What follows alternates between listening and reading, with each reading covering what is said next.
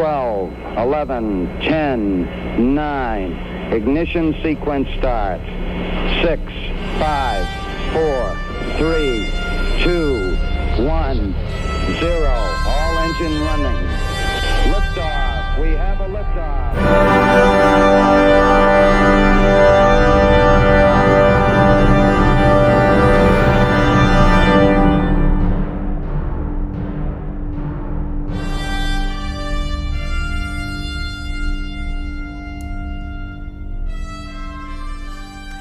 Ja, ähm, wer das Intro spielt, das nicht spielt, verdammt. Früher war das immer so der, das war immer, das war immer der Einstieg, weißt du.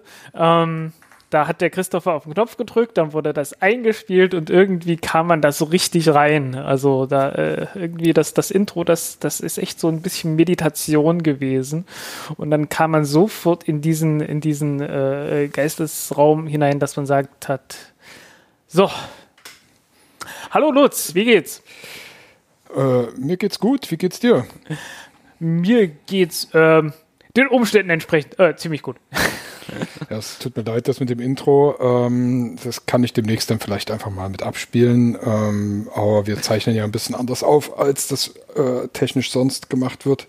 Ja. Mit, mit externer Technik. Aber quasi. ich, ich brauche immer, ich brauche immer meine paar Sekunden, um irgendwie äh, den, den Schalter zu finden. So, jetzt ist Podcast. Sehr gut. Naja, aber dann sage ich jetzt ist Podcast und dann geht das einfach mal los. So.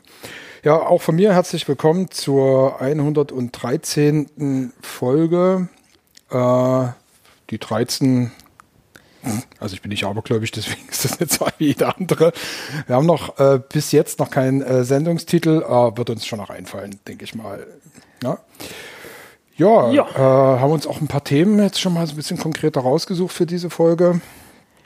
Und äh, auch so ein bisschen aus ganz persönlichem Interesse heraus äh, würde ich den Frank gerne mal so ein bisschen ausquetschen, was die drei aktuellen Raumschiffe, die es gibt, zumindest, Zumindest- in der, Westeuropa äh, der West westlichen Raumfahrt gibt, äh, dass wir uns die mal genauer anschauen.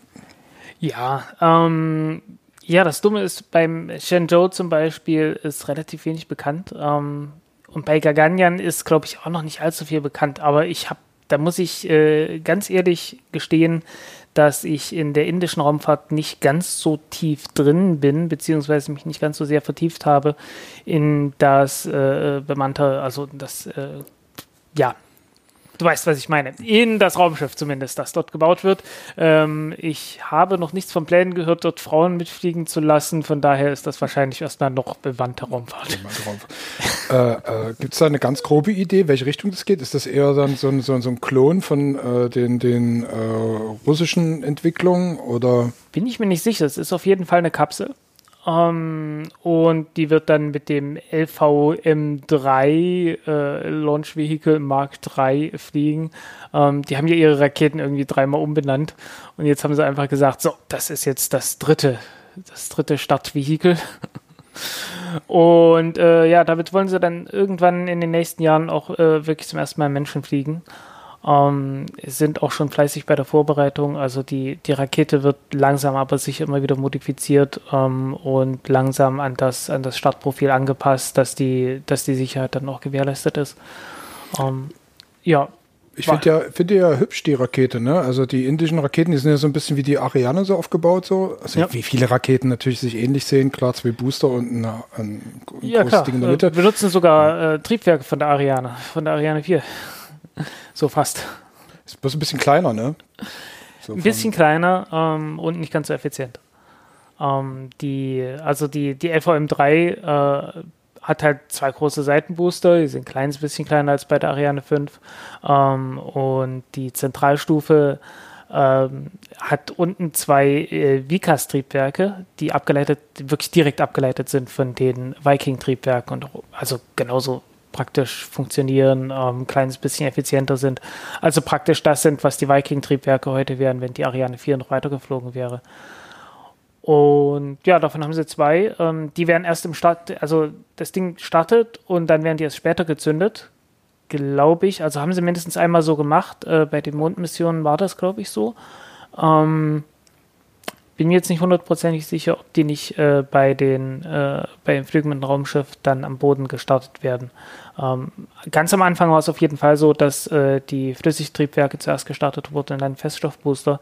Klar. Aber es ist immer besser, wenn man äh, praktisch nur mit den Feststoffboostern startet und äh, die dann erst später zündet, ähm, ist einfach ja. effizienter. Bei der Ariane war das ja quasi immer, dass, die, dass das Triebwerk überhaupt funktioniert, um sicherzustellen, ne? hat man das so quasi mitgezündet, obwohl es im Prinzip ja vom Schub her, um diese 800 Tonnen Ariane nach oben zu schieben, im Prinzip ja nichts groß beigetragen hat. Ne? Also ja, war die Booster ähm, halt da es ist wirklich schade, weil ähm, wenn man, also das, das kam halt daher, dass man halt auch gesagt hat, hey, wir wollen da oben den Hermes drauf haben ähm, und äh, wollte halt diese zusätzliche Sicherheit eigentlich nur für die Menschen haben. Ähm, und dann hat man gesagt, ja, also eine Rakete, die Menschen starten kann, die ist natürlich auch so super zuverlässig und dann könnt ihr euch drauf verlassen. Und dann hat man das mit dieser Begründung immer beibehalten. Äh, bis dahin, dass man jetzt die in der Ariane 6 ähm, endgültig das Triebwerk so baut, dass es nur noch vom Boden aus gestartet werden kann, während das bei der Ariane 5 alles noch äh, vom Bord aus ging. Äh, zumindest zum großen Teil. Ähm, hat allerdings den Nachteil, wenn man jetzt das Triebwerk ordentlich optimiert hätte für Vakuumbetrieb und das später gestartet hätte, ähm, dann hätte man ungefähr eine Tonne mehr Nutzlast. Kommen wir nachher nochmal dazu, zur, zur Ariane 6. Äh, später ja. so ein bisschen eher bei diesen kürzeren Meldungen. Äh, wie gesagt, westliche, westliche Raumschiffe, aber um das dann vielleicht einfach ein bisschen zu komplettieren, mhm. kann man es ja trotzdem nochmal benennen. Du hast jetzt die ja. Inder, die Inder schon genannt. Äh, dann gibt es natürlich die chinesische äh, Raumfahrt, die haben ja auch Raumschiffe, klar, die schicken ja, ständig Leute. Ist eine, ist eine modernisierte Variante der Soyuz, kann man schon so sagen. Also ist ein bisschen anders aufgebaut, aber ist wirklich äh, sehr stark davon inspiriert, äh, inklusive diesem Drei-Modul-Aufbau. Ähm, äh, ein bisschen andere Form, aber ähm, ja, äh, hat auch, also da, da sagt, glaube ich, auch niemand was anderes. Das ist, äh, das ist diese Use mit Glascockpit. ja. wahrscheinlich. Und äh, ja, Soyuz fliegt natürlich auch noch. Hm. Ähm, ja, wobei ich sagen muss, also russische Raumfahrt ist für mich irgendwie äh, da hat die Begeisterung stark abgenommen, um es mal ganz vorsichtig zu sagen. äh, zumindest äh, seit, den, seit der vorletzten Folge. Da kommen wir auch noch mal ganz kurz drauf zurück später. Okay, also die drei äh, wichtigen Raumschiffprojekte der westlichen Hemisphäre. Ja, ähm, gehen wir gehen wir der Reihenfolge nach. Ne? Ähm, Orion war das erste, also die, der ich, ich weiß nicht, wann Orion genau angefangen wurde, also wann da der, die erste, der erste Bleistiftstrich gezogen wurde. Ähm, über 20 Jahren habe ich vorhin nochmal nachgelesen. Ja, also äh, letzten Endes geht es auf den Februar 2003 zurück, ähm, als, die, als Columbia abgestürzt ist. Ähm, und äh, kurz danach dann George W. Bush gesagt hat, wir fliegen zum Mars. Oder irgendwo anders hin. Äh, nee, das, das war, das war, äh, das kam dann alles noch später. Also diese, diese Qualifizierung, äh, das war dann, das war dann tatsächlich unter Obama. Da, als dann, als dann wirklich klar wurde, okay, das ist ein völlig abgedrehtes Projekt, das wird viel zu teuer, das kann sich äh, die, die NASA nicht leisten, beziehungsweise hätte sie sich leisten können, wenn die Projektstruktur und die Auftragsvergabe in irgendeiner Weise realistischen Anforderungen und nicht politischen Anforderungen genügen würde. Äh, ja, ähm, ja, damals hieß es halt, okay, wir, wir wollen zum Mars fliegen, wir brauchen zwei Raketen äh, und dafür gab es dann die Ares 5 und die Ares 1. Ähm, die Ares 5 sollten reine Transportrakete sein, dafür richtig, richtig groß. Äh, noch größer als jetzt SLS. Also SLS ist so die, die zusammengeschrumpfte Variante davon. Echt? Die ist ja, ja schon ganz schön groß.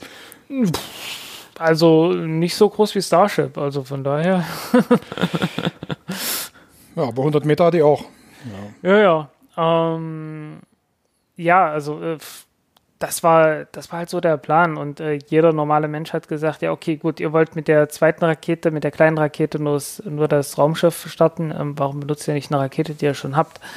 Ähm, äh, Atlas 5 gab es damals, glaube ich, gerade schon. Ich müsste jetzt gucken, aber war zumindest äh, so gut wie fertig. Ähm, die Delta 4 Heavy gab es auch und die hätte es definitiv äh, tragen können. Hat sie ja dann auch gemacht beim ersten Testflug 2014, glaube ich. äh, 12, 13, 14, irgendwann um den Dreh, ähm, wurde es halt zum ersten Mal getestet. Ähm, aber man hat die Anforderungen einfach so geschrieben, dass die auf gar keinen Fall in Frage kamen. Äh, hat da irgendwie äh, gesagt, äh, ja, da gibt es beim Start irgendwo eine Phase, ein Blackout, wo dann, wo dann angeblich äh, nichts mehr gerettet werden kann, aber mit der Ares 1 dann schon. Naja. Ähm, und äh, Ares 5 und Ares 1 waren halt äh, genauso geplant wie, wie SLS letztendlich, dass man gesagt hat, hey, wir benutzen einfach nur, wir benutzen Technik, die wir schon lange haben, das wird alles ganz billig. Das geht ganz schnell. Äh, ähm, halt dem, den Tank vom Space Shuttle, den Triebwerken vom Space Shuttle, den Feststoffboostern vom, vom Space Shuttle ähm, verlängert und vier davon, nicht nur zwei. Ähm, und die Oberstufe sollte den Nachbau der, äh, ähm, verdammt, wie heißt das gleich? Ähm, naja, jedenfalls im Zweit- und Drittstufentriebwerk von der Saturn V Rakete haben. Ähm, in, der, in der verbesserten Variante. Ähm, J2-Triebwerk heißt das Ding.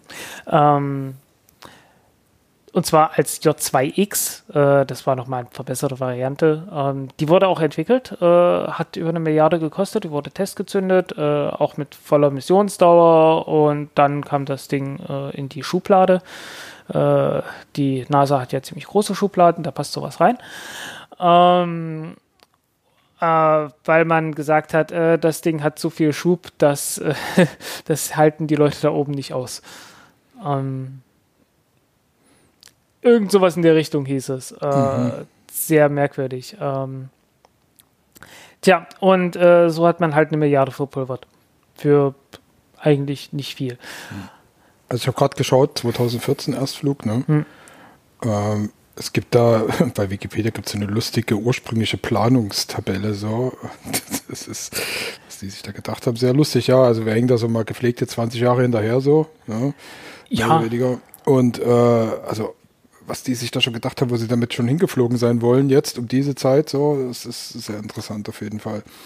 Ja, aber äh, nochmal zu, zu den Spezifikationen an sich. Äh, Orion Raumschiff, äh, war direkt inspiriert von Apollo. Ähm, Apollo nur größer.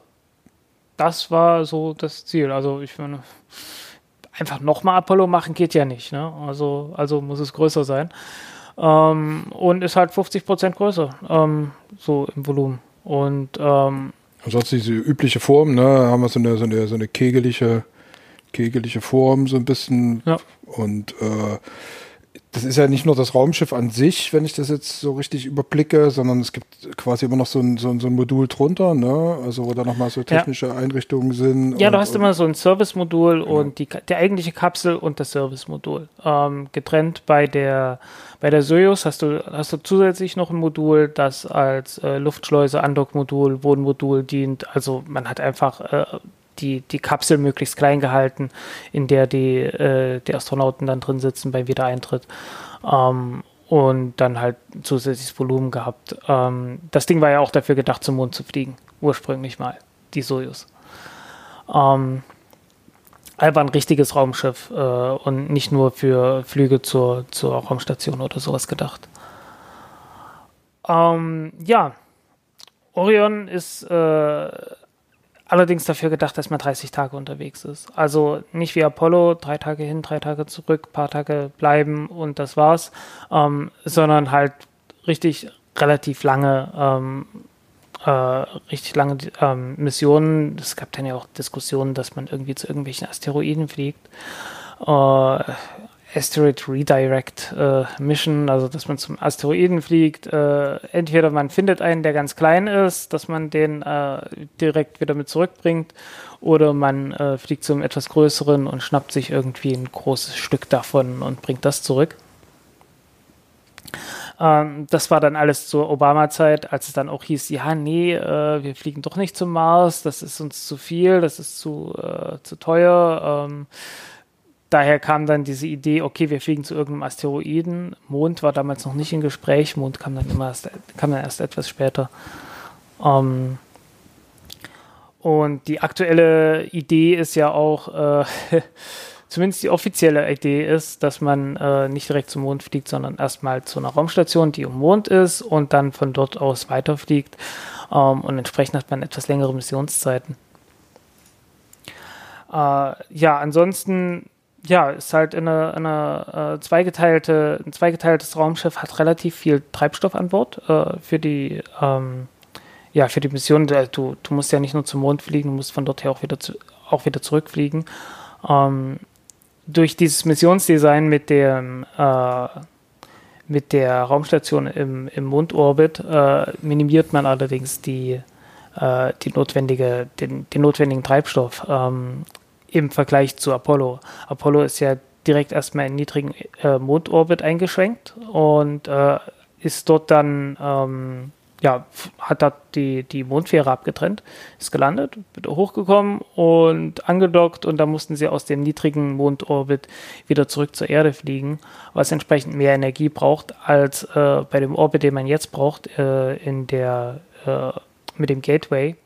Ähm, da hat man diesen Near Rectilinear Halo Orbit, äh, gab es eine kleine Mission, deren Name mir gerade nicht mehr einfällt, äh, ist jetzt auch schon lange her, dass die geflogen ist ähm, die das zum ersten Mal äh, demonstriert hat, dass man diesen Orbit anfliegen kann. Das ist ein, äh, ja, wie gesagt, ein Near Rectilinear Orbit, ähm, was heißt, dass ein beinahe quadratischer Orbit ist. Also man, man fliegt halt zum Mond, biegt dort im rechten Winkel ab, äh, fliegt wieder raus ins Weltall und fliegt ungefähr dorthin, wo der Mond äh, in einer Woche sein wird.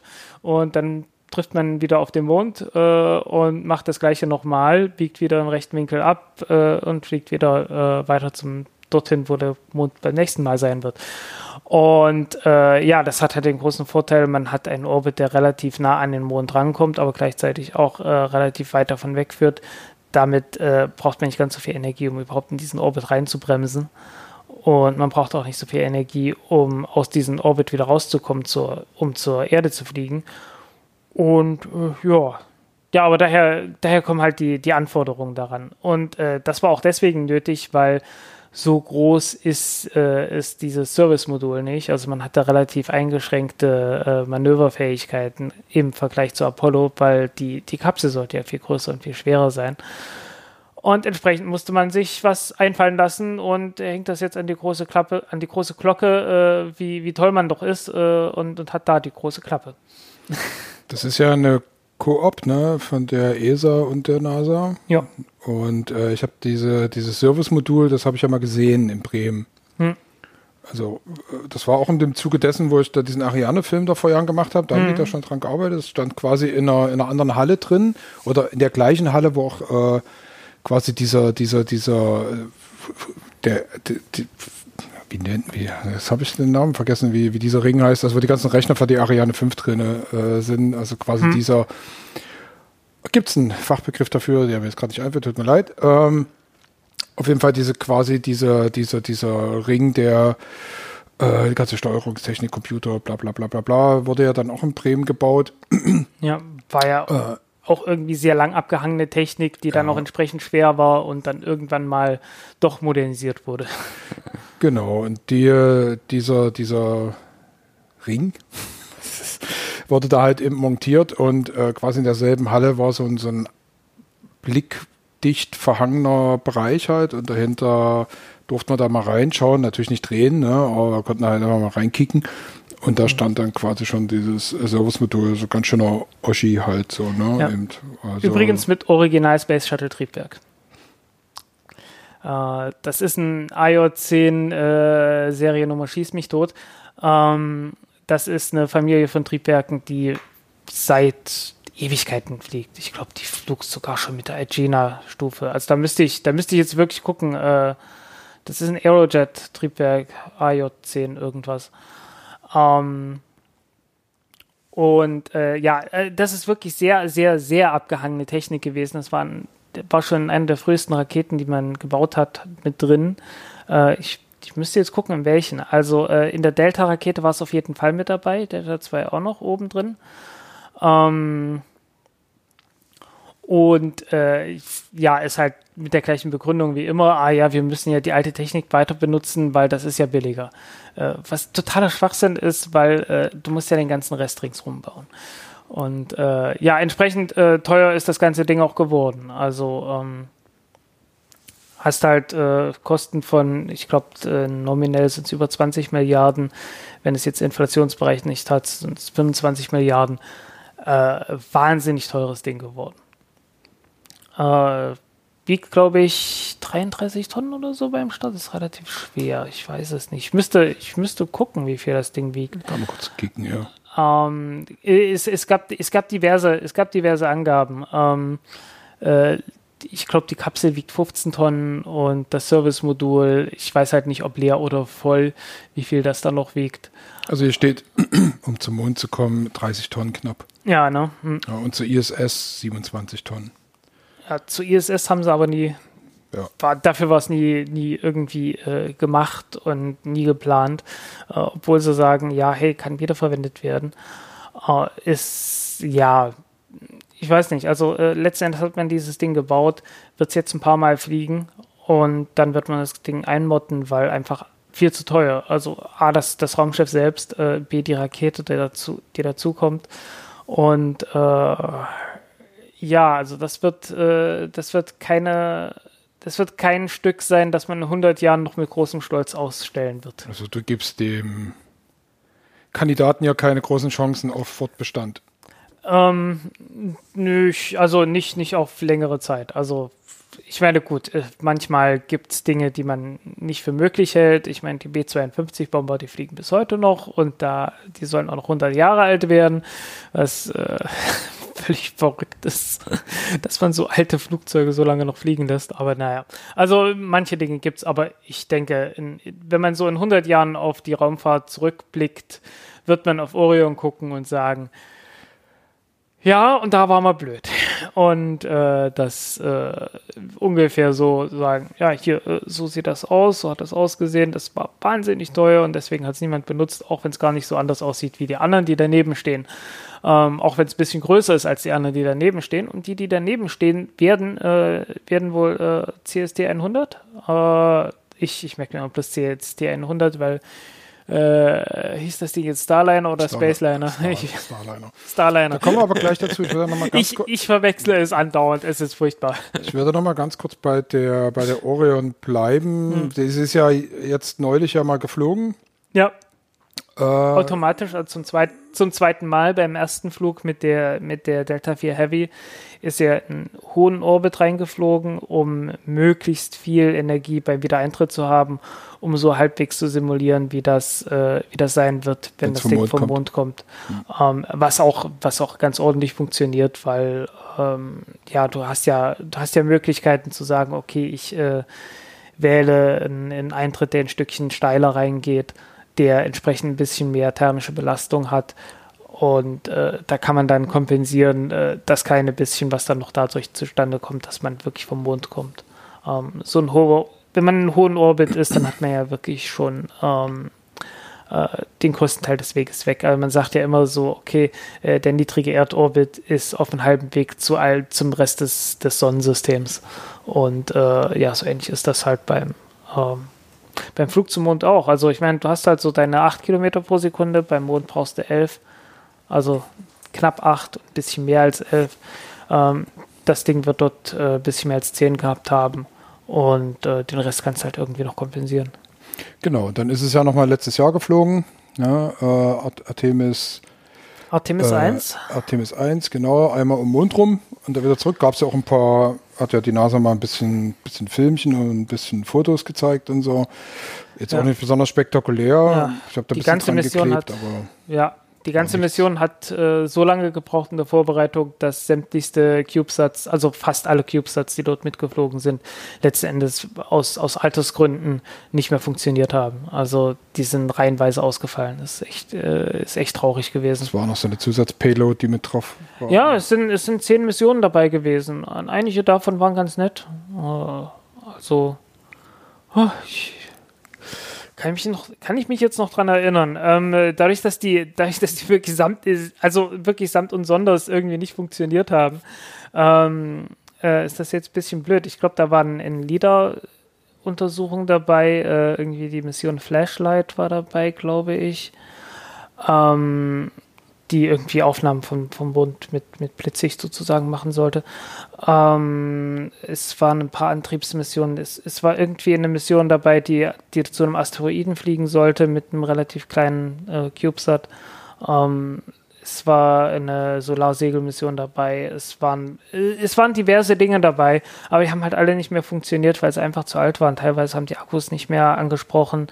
Äh, Antriebe haben nicht mehr funktioniert, sonst was. Ist halt einfach äh, was halt passiert, wenn du jahrelang so ein Ding da verrotten lässt und den, den Teams nicht nochmal die Chance gibst, äh, sich die anzuschauen, hey, was müssen wir noch machen, was muss ich nochmal an der Software machen, was muss ich nochmal an, äh, an Akkus oder sonst was machen. Ähm, Echt? Haben die nicht nochmal reingelassen? Nee. Das war. Das ist eine Frechheit. Ja, ja, also äh, das war wirklich traurig ähm, und ansonsten war es halt wirklich bloß einmal um Mond rum und zu testen, ob das alles funktioniert. Ähm, und äh, ja, also äh, man hat es ein bisschen an die größere Glocke gehangen natürlich, ähm, aber so richtig, so richtig toll war es nicht. Genau, nächste Flug ist jetzt geplant für Mai 24 mit Astronauten drin, immer am Mond drumherum. Mal gucken, ob das so was wird. Ja, wäre es nicht so teuer, wäre ich begeisterter. Aber ähm, meine, meine Begeisterung skaliert immer mit, dem, mit der Menge an Geld, die dafür ausgegeben wurde, um sowas zu schaffen. Und äh, da müsste man sich schon mehr anstrengen, um es vorsichtig auszudrücken. Ja, es wirkt alles ein bisschen dünn, ne? Also das ist, das ist, äh, ja, bisschen schade. So, dann lass uns doch mal zum True Crew Track. So, dann lass uns doch mal zum Crew Dragon rübergehen. Äh, hat ja auch einen Grund, warum der jetzt klar quasi auf der Zeitlinie der zweite ist. Hieß mal Dragon 2 einfach nur. Das war leichter. ja, ähm, ja, äh, ganz einfach. Die Geschichte vom, vom Dragon geht natürlich auf äh, den ersten Dragon zurück, äh, den Dragon Frachter. Und die Geschichte beginnt 2008 ähm, 2008 äh, hieß es, wir brauchen irgendwie Möglichkeiten, um Fracht zur ISS zu bringen, weil ähm, das Space Shuttle kriegt es nicht mehr hin, wiegt ja nicht mehr. Ähm, folglich, äh, wenigstens das wollen wir hinkriegen und wie wir Menschen da, hoch, da hochbringen, das müssen wir dann später regeln. Und äh, ja, so kam es dann halt, äh, dass man ausgeschrieben hat, äh, private Verträge, ähm, bitte bringt Fracht zur ISS. Ähm, SpaceX war ein war einer davon und die anderen waren, ähm, wer war der erste? Äh, es war nicht Roton, es war irgendein Nachfolger von den äh, Kistler, Kistler Aerospace. Das waren die. Ähm, die sind relativ bald darauf pleite gegangen oder sind zumindest ausgeschieden und haben ihr ganzen Kram äh, übergeben an äh, Orbital Sciences. Ähm, die hatten damals eine, eine wollten die die wiederverwenden? Ich glaube. Äh, eine Rakete mit drei, äh, mit drei äh, NK lange nicht mehr drüber gesprochen, NK33 Triebwerken, damals noch von der N1 Rakete, also besser gesagt von, vom Nachfolger der N1-Rakete, der N1F, die nie gebaut und nie geflogen ist. Aber die Triebwerke standen halt irgendwie noch so ein paar hundert Stück so in, in also etwas mehr als hundert Stück in irgendwelchen äh, Warenhäusern, Lagerhäusern rum und äh, so nach der Wende hieß es dann, hey, wir haben hier noch ein paar Triebwerke gefunden, hat jemand Interesse? N1 war dieses äh, Monstrum mit diesen un unfassbar vielen Triebwerken und, genau. Und so. Da gab es mal einen Test, ne? Oder ein Test gab es wohl. Vier, ne? vier. vier äh, Drei oder vier. Drei so, oder vier Testflüge gab Hat sich doch immer fantastischer Art und Weise zerlegt dann das Ding, ne? Ja, äh, also soweit ich weiß, Starship ist weitergekommen als die N1. Also im, im, ersten, im ersten Versuch, im ersten Versuch noch dazu. Aber äh, naja, hat diverse, also Starship hat ja auch schon diverse Triebwerke verloren beim, also auch schon vor dem Start, also naja. War keine Glanzleistung, aber es hat zumindest soweit funktioniert. Ähm, ja, äh, jedenfalls äh, Orbital Sciences, äh, die hatten dann einen und, äh, und natürlich äh, SpaceX und SpaceX hatte nicht nur einen Frachter gehabt, sondern wirklich eine, eine rückkehrfähige Kapsel und haben damit natürlich einen riesengroßen Vorteil gehabt, äh, weil einfach schon Übung drin hatten, sowas zu bauen.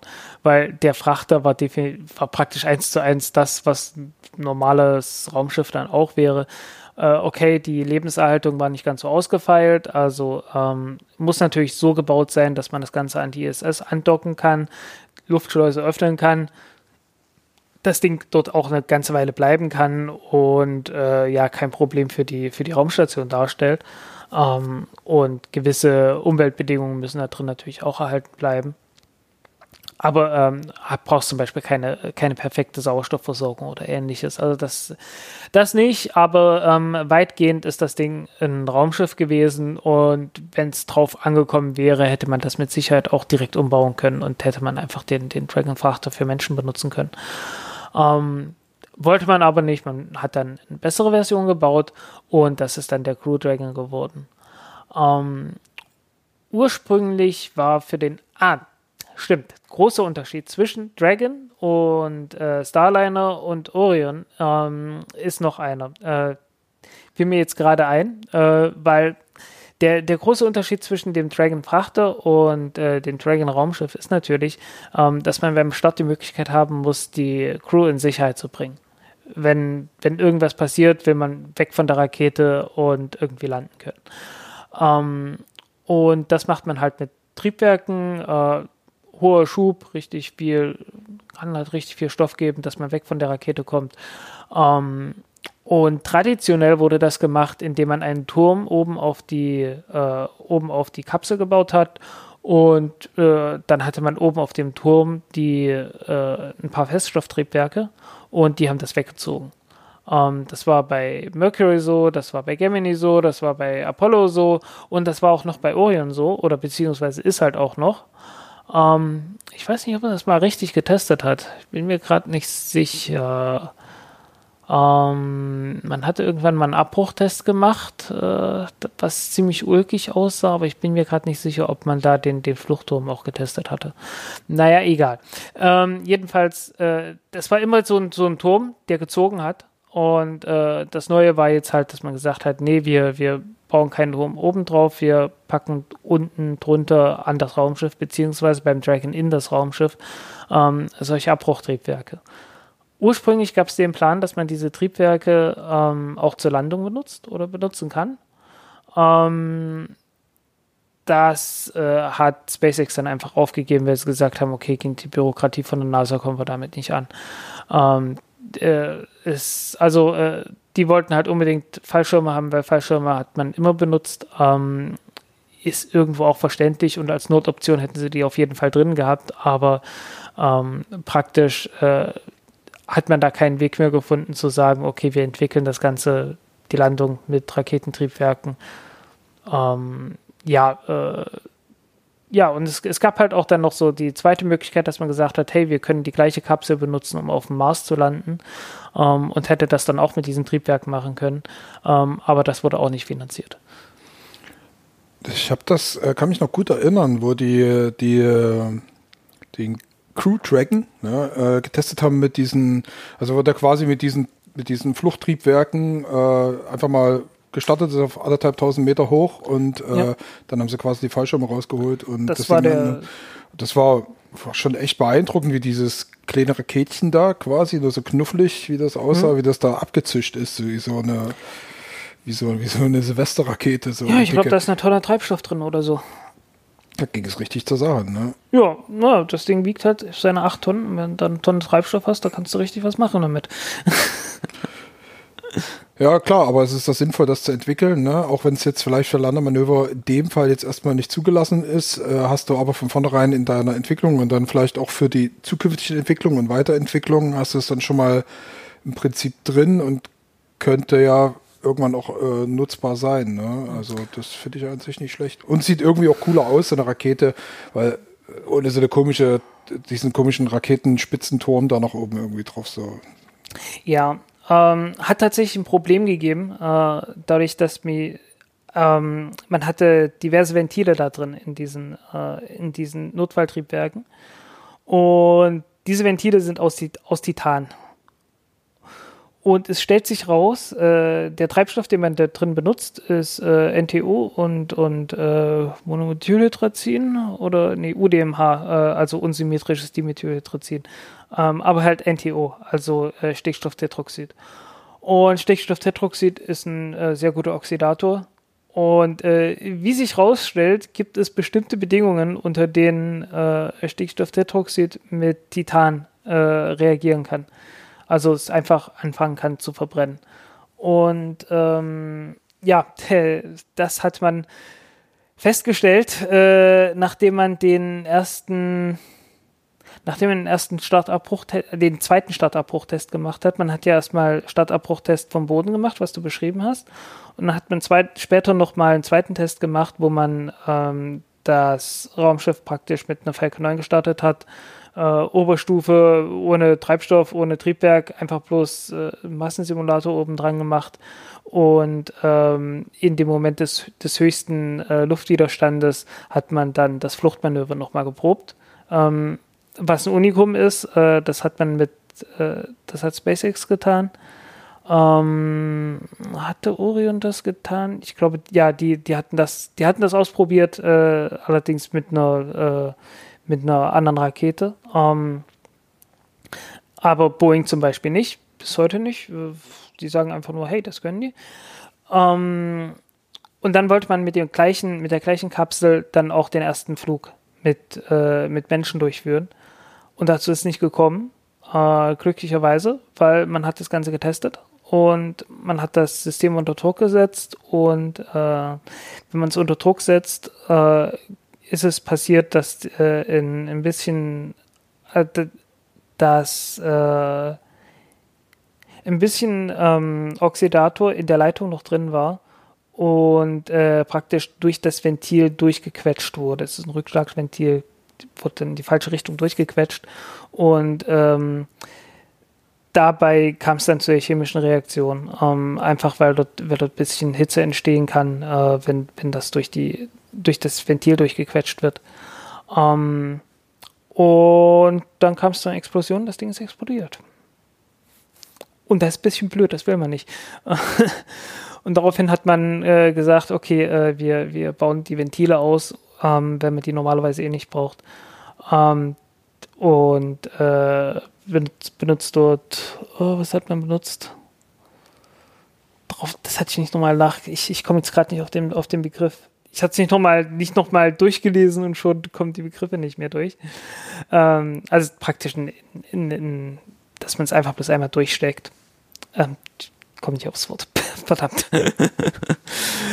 ähm, ja, äh, jedenfalls äh, dumme Sache das. Ähm, hätte man beheben können, wusste bis dahin auch niemand, dass äh, das Titan solche Reaktionen zeigt.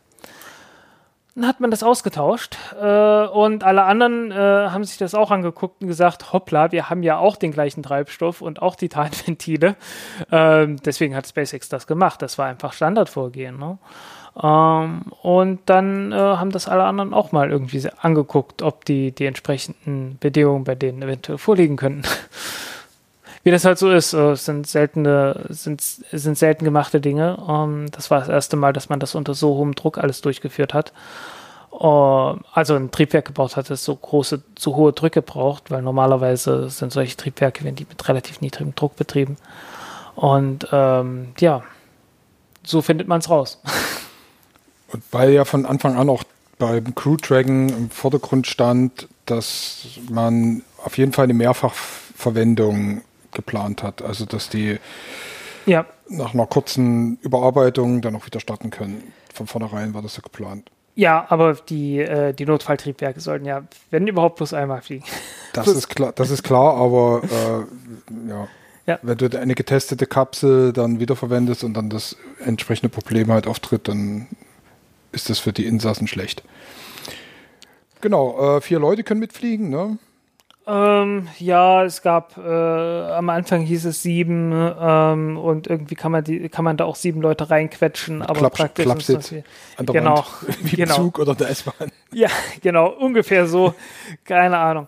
Ähm, was den äh, was den Dragon wirklich auszeichnet, ist, dass es einfach ein modernes Raumschiff ist.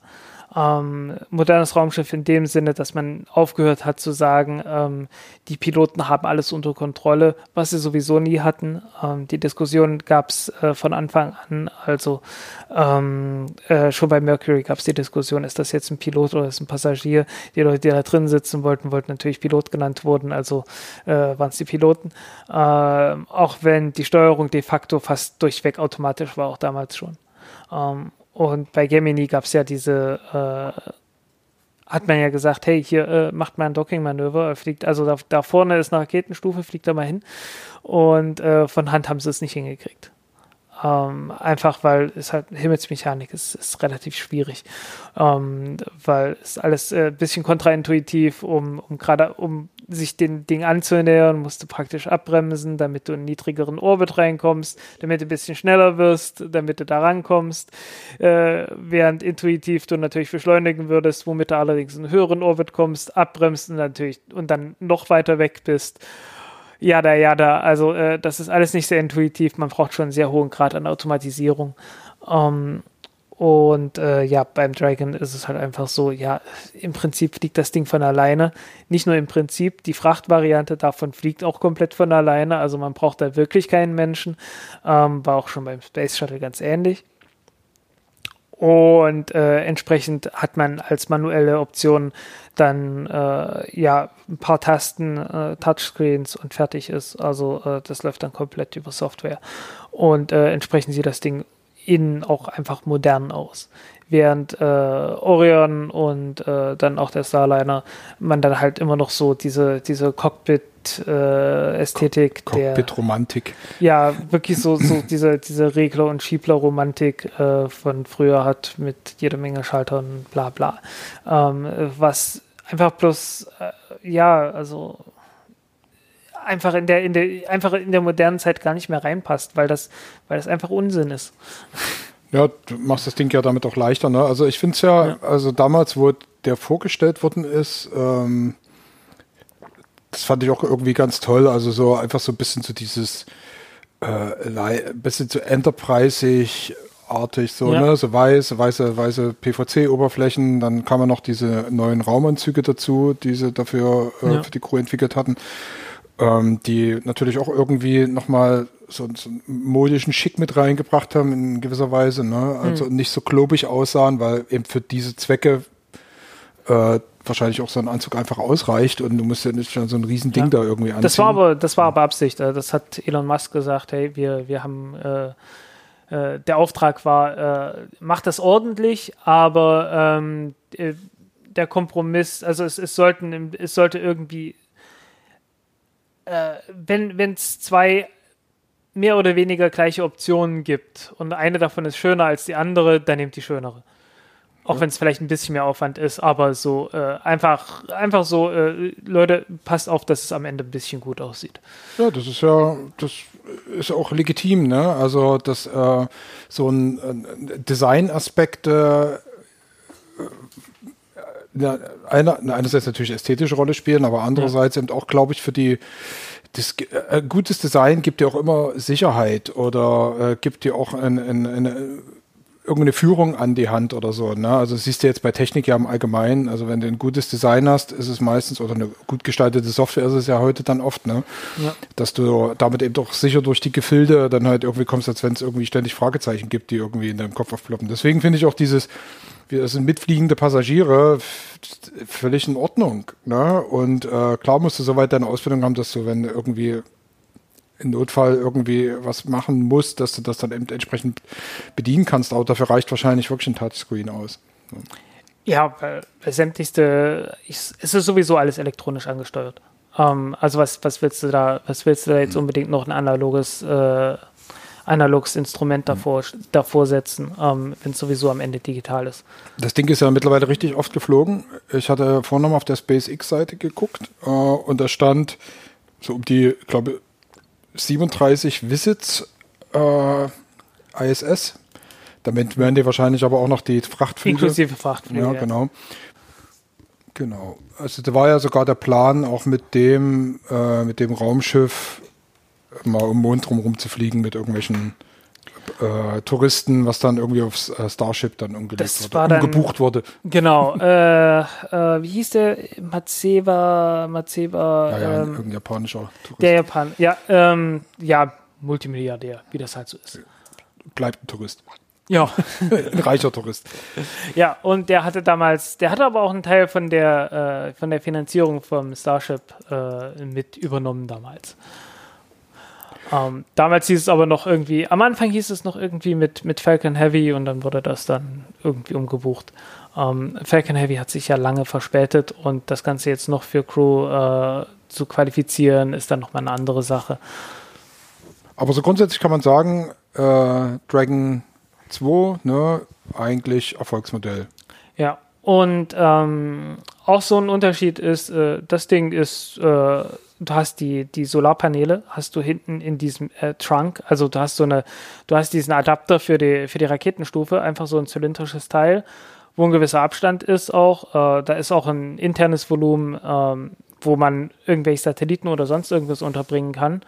Ähm, und außen drum sind halt die Solarzellen angebracht. Da sind ein paar äh, Flossen für die Steuerung, wenn man also einfach aerodynamisch für äh, das Fluchtmanöver, wenn man beim Start, wenn man direkt von, vom Startturm aus wegfliegen will, damit das stabil bleibt. Und ähm, die äh, ein paar Radiatoren hat man auch noch mit drin. Und äh, ja, also der, dieser Trunk äh, wurde benutzt ab und zu mal für Fracht wie äh, die, die Solarpaneele. Ähm, Satelliten wurden nur einmal ausgesetzt und das ging sogar schief. Ähm, also es, es ging nicht wirklich schief. Das war der, ähm, das wäre der vierte Flug von der Falcon 9 gewesen, ganz am Anfang. Das war noch die ganz alte Variante von der Falcon 9, äh, die äh, quadratisch angeordnete Triebwerke hatte. Und ähm, da hatte man in dem Trunk hinten einen, einen Orbcom-Satelliten drin. Und bei der Mission ist passiert, dass eins der Triebwerke ausgefallen ist beim Start. Äh, eins, der, eins der neuen äh, Merlin-Triebwerke hat sich zerlegt. Äh, zu viel Druck irgendwo gewesen, keine Ahnung, wie das entstanden ist. Jedenfalls, das Ding hat sich kräftig zerlegt. Ähm, und daraufhin hatte die Rakete natürlich entsprechend weniger Schub, brauchte ein bisschen mehr, bisschen mehr Treibstoff in den Orbit zu kommen.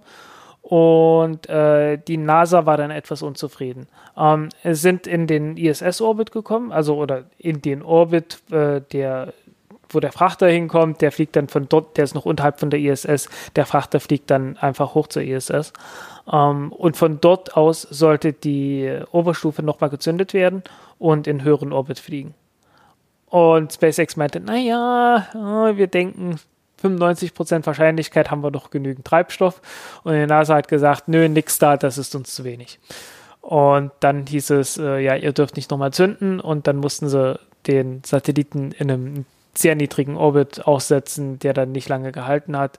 Ähm, die Firma konnten, konnte noch konnte den noch ausprobieren, konnten ansprechen, ähm, aber so, so richtig für Kommunikation und so weiter konnten sie den nicht mehr benutzen.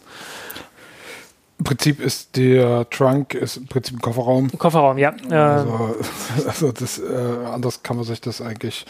Finde ich auch ganz witzig, dass da halt irgendwie äh, da einfach noch so eine, so eine Möglichkeit hast, noch irgendwie Dinge unterzubringen. So, ne? Und das Ding ist ziemlich simpel aufgebaut und äh, ist dann halt auch nicht schwierig, äh, auch nicht schlimm, wenn man das dann vor der Landung einfach absprengt und wegschmeißt. Ähm, das kann relativ, relativ gut kostengünstig ersetzt werden. Macht nichts, wenn das, völlig, bis, wenn das ein bisschen ver, verglühter. ja, äh, ist was völlig anderes als die Service-Module von, äh, von Orion. Ähm, oder dann nachher halt auch vom, Star, vom Starliner. Okay, gut. Dann hast du ja die perfekte Überleitung zum Starliner schon äh, gemacht, Genau. den du vorhin schon mal erwähnt hattest. Eigentlich ja unter einem anderen Namen in deinem Kopf. Äh, ja, also ich, ich nehme immer die, die äh, CST 100 ist einfach das, äh, da finde ich ihn garantiert. Ähm, weil irgendwo, irgendwo zwischen Spaceship, zwischen Spaceship und, äh, warte mal, Starship, Spaceship und äh, Starliner äh, gibt es bei mir Salat im Kopf. Äh, und das ist, es ist furchtbar. Also Ähm, CST steht für Crew Space Transportation. Hm, ja. Äh, wurde halt, wurde halt damals vorgestellt und ähm, von Boeing und weil es von Boeing ist, hat man gesagt, na, das klappt, das wird doch wohl klappen und na, ob das mit SpaceX klappt, naja, die können ja nicht so richtig. Naja, ähm, Dragon hat äh, ungefähr 3 Milliarden gekostet, äh, ich glaube 2,8 Milliarden äh, Crew Dragon äh, in der Entwicklung. Das war relativ sportlich. Ähm, ich glaube, der Frachter war noch 300 Millionen oder so. Also das war richtig günstig. Ähm, irgendwie der, der Frachter zusammen mit Falcon 9 und allem drum und dran hat ungefähr eine Milliarde gekostet. Inklusive Rakete wohlgemerkt. Okay. ähm, die, die Weiterentwicklung zur, zur Falcon 9R und so weiter, also die, die gestreckte Falcon 9 ist da natürlich nicht dabei. Wiederverwendung kostet, hat auch nochmal irgendwie eine Milliarde gekostet oder so. Also es sind nochmal andere Dinge. Aber ähm, ja, das also äh, die, die grundsätzliche Funktionalität, das war, das war relativ günstig. Ähm, ja, äh, Starliner, wie ist der aufgebaut? Äh, der hat halt auch so ein Service-Modul. Ähm, das Service-Modul ist aber, äh, ja, also da sind halt die Fluchtraketen drin, also das ist wirklich so eigentlich ein, ein sehr wichtiger Bestandteil dafür. Es sind Fluchtraketen drin, da ist äh, praktisch der, der größte Teil der, vom Manövriertreibstoff und so weiter und so weiter mit drin. Ähm, da sind auch die Solarpaneele mit dran äh, und zwar hinten dran. Also man, man sieht sehr wenige Bilder, wo man die Solarpaneele vom, vom CST 100 äh, sieht, genau. Äh, da ist es äh, wirklich ganz hinten einfach so am, äh, äh, hinten einfach dran geklebt. mit anderen Worten, das Ding muss ständig den Arsch zur Sonne zeigen, damit es Strom kriegt. Ähm, zumindest bis bei der ISS angekommen ist und ja, dann, dann geht das. Und das Ding war eine Katastrophe. Äh,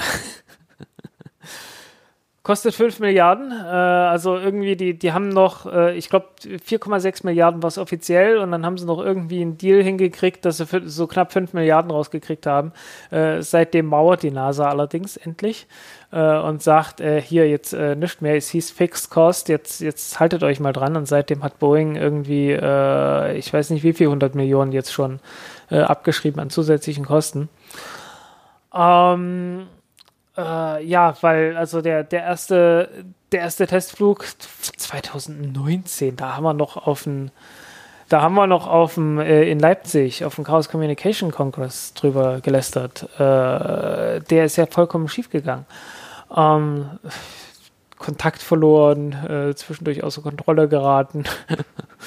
ähm, die, äh, also außer Kontrolle geraten, äh, weil die Software war irgendwie in einem komischen Modus drin, in dem sie äh, ganz, also in dem sie die, ähm, die Lage äh, sehr genau halten sollte und hat dabei äh, sehr, äh, obwohl es eigentlich bloß coasten sollte, einfach bloß weitergleiten sollte und hat dabei sehr viel Treibstoff verbraucht, ähm, weil es halt ultra präzise die Position gehalten und hat ständig, äh, ständig gegen sich selbst gearbeitet hat und ja, blöde Sache das. Ähm, man konnte es aber auch nicht abstellen, weil man hat die Kommunikation verloren, äh, weil wie sich herausstellte, war die, waren die Antennen so gebaut, äh, dass sie nicht abgeschirmt waren gegen äh, Mobiltelefone auf der Erde.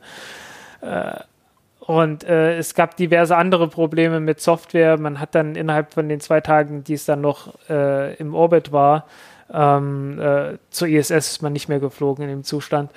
Ähm, hat man dann noch irgendwie einen Bugfix gemacht, weil man festgestellt hat, dass die, äh, die Abtrennsequenz irgendwie nicht funktioniert hätte. Musste dann noch irgendwie die Software überarbeiten. Also es gab dann ernsthafte Gefahr, dass die, äh, dass die Kapsel und das Servicemodul nach der Abtrennung nochmal kollidieren. Ähm, ja, äh, Moment, war das. Was kam bei der Landung zwei oder drei Fallschirme raus? Ich weiß schon gar nicht mehr ob da, ob da noch was schiefgegangen war oder nicht, oder ob ich das jetzt gerade verwechsel mit irgendwas. Ähm, jedenfalls, es war katastrophal, ähm, musste komplett überarbeitet werden. Und äh, als man dann nochmal starten wollte, äh, stellte sich fest, dass man, stellte man fest, dann wirklich so Wochen, Tage oder Wochen vor dem Start, ähm, dass die Ventile von den Manövertriebwerken äh, praktisch festgerostet waren, äh, weil man ja einen korrosiven Treibstoff da drin hat und da ist wohl irgendwie ein bisschen Feuchtigkeit reingekommen und äh, ja, äh, NTO, also Stickstofftetroxid, äh, zerfällt zu äh, Salpetersäure und ja, blöde Sache das. Dann hat sich das festgefressen gehabt, konnte man die Hälfte der Ventile nicht mehr öffnen. Ähm, dann musste man das irgendwie überarbeiten. Ja, und jetzt hat man festgestellt, äh, dass die, äh, dass ein Teil der Isolation, äh, äh, der Kabelisolation feuergefährlich ist und irgendein anderes Problem hatte man auch noch und deswegen hat man jetzt den nächsten Start erstmal auf 2024 äh, verschoben. War gerade auch eine aktuelle Meldung, ne? Ja, ja. Hatte ich jetzt neulich bei Tagesschau gesehen, dass man Minimum ein halbes Jahr schiebt. Ja. Also Minimum äh, Richtung März 24 oder so, dass man dann irgendwie dort an der Stelle weitermachen möchte. Ja, das hört sich halt nicht so doll an. Ne? Also ich meine, wenn man überlegt, was Boeing jetzt als Unternehmen natürlich auch für Probleme hat, wenn man jetzt an, äh, an den Dreamliner denkt, ne? also an die 787, die da auch irgendwie Der ja noch gar nicht mal so hatte. schlimm war. Der war, der war ja Genau. gar nicht so schlimm. Ähm, Sondern parallel zu diesem ganzen Desaster katastrophalen mit der Testflug. 737 MAX. Ja. Genau. Das war, das war gerade zu der gleichen Zeit, dass die 737 MAX zweimal abgestürzt ist. Äh, mit ja, über 300 Toten. Äh, äh, alles, weil man da halt wirklich ähm, ja, Mist gebaut hat mit der Software und das, das ziemlich gut vertuscht hat, äh, bis dann halt nicht mehr zu vertuschen ging. Und äh, ja, also Boeing ist halt wirklich äh, im Ansehen bei vielen Leuten äh, sinnvollerweise unten durch. Ähm, ja, wirkt so ein bisschen wie so eine, wie so eine unpräzise Schrauberbude, die halt da irgendwie Quatsch machen. Die Frage ist halt, welche, welche Ursachen eben dahinter stecken, dass, dass dann eben so viel, so viel Schlechtes passiert, weil Geld, Geld kannst du nicht liegen, Geld haben die ja genug.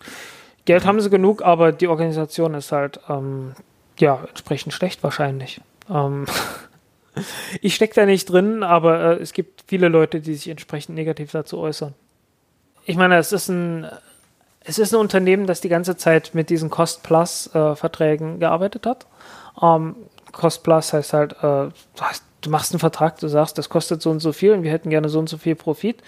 Und ähm, dann wird der Vertrag geschlossen und dann, dann sagst du irgendwann, oh hoppla, es wird doch teurer. Und äh, also die Kosten sind größer, aber die Profitrate bleibt gleich. Das heißt, äh, wenn du die Kosten noch weiter hochschraubst, äh, schraubst du auch deinen Profit mit hoch. Juhu, was kann schon schiefgehen?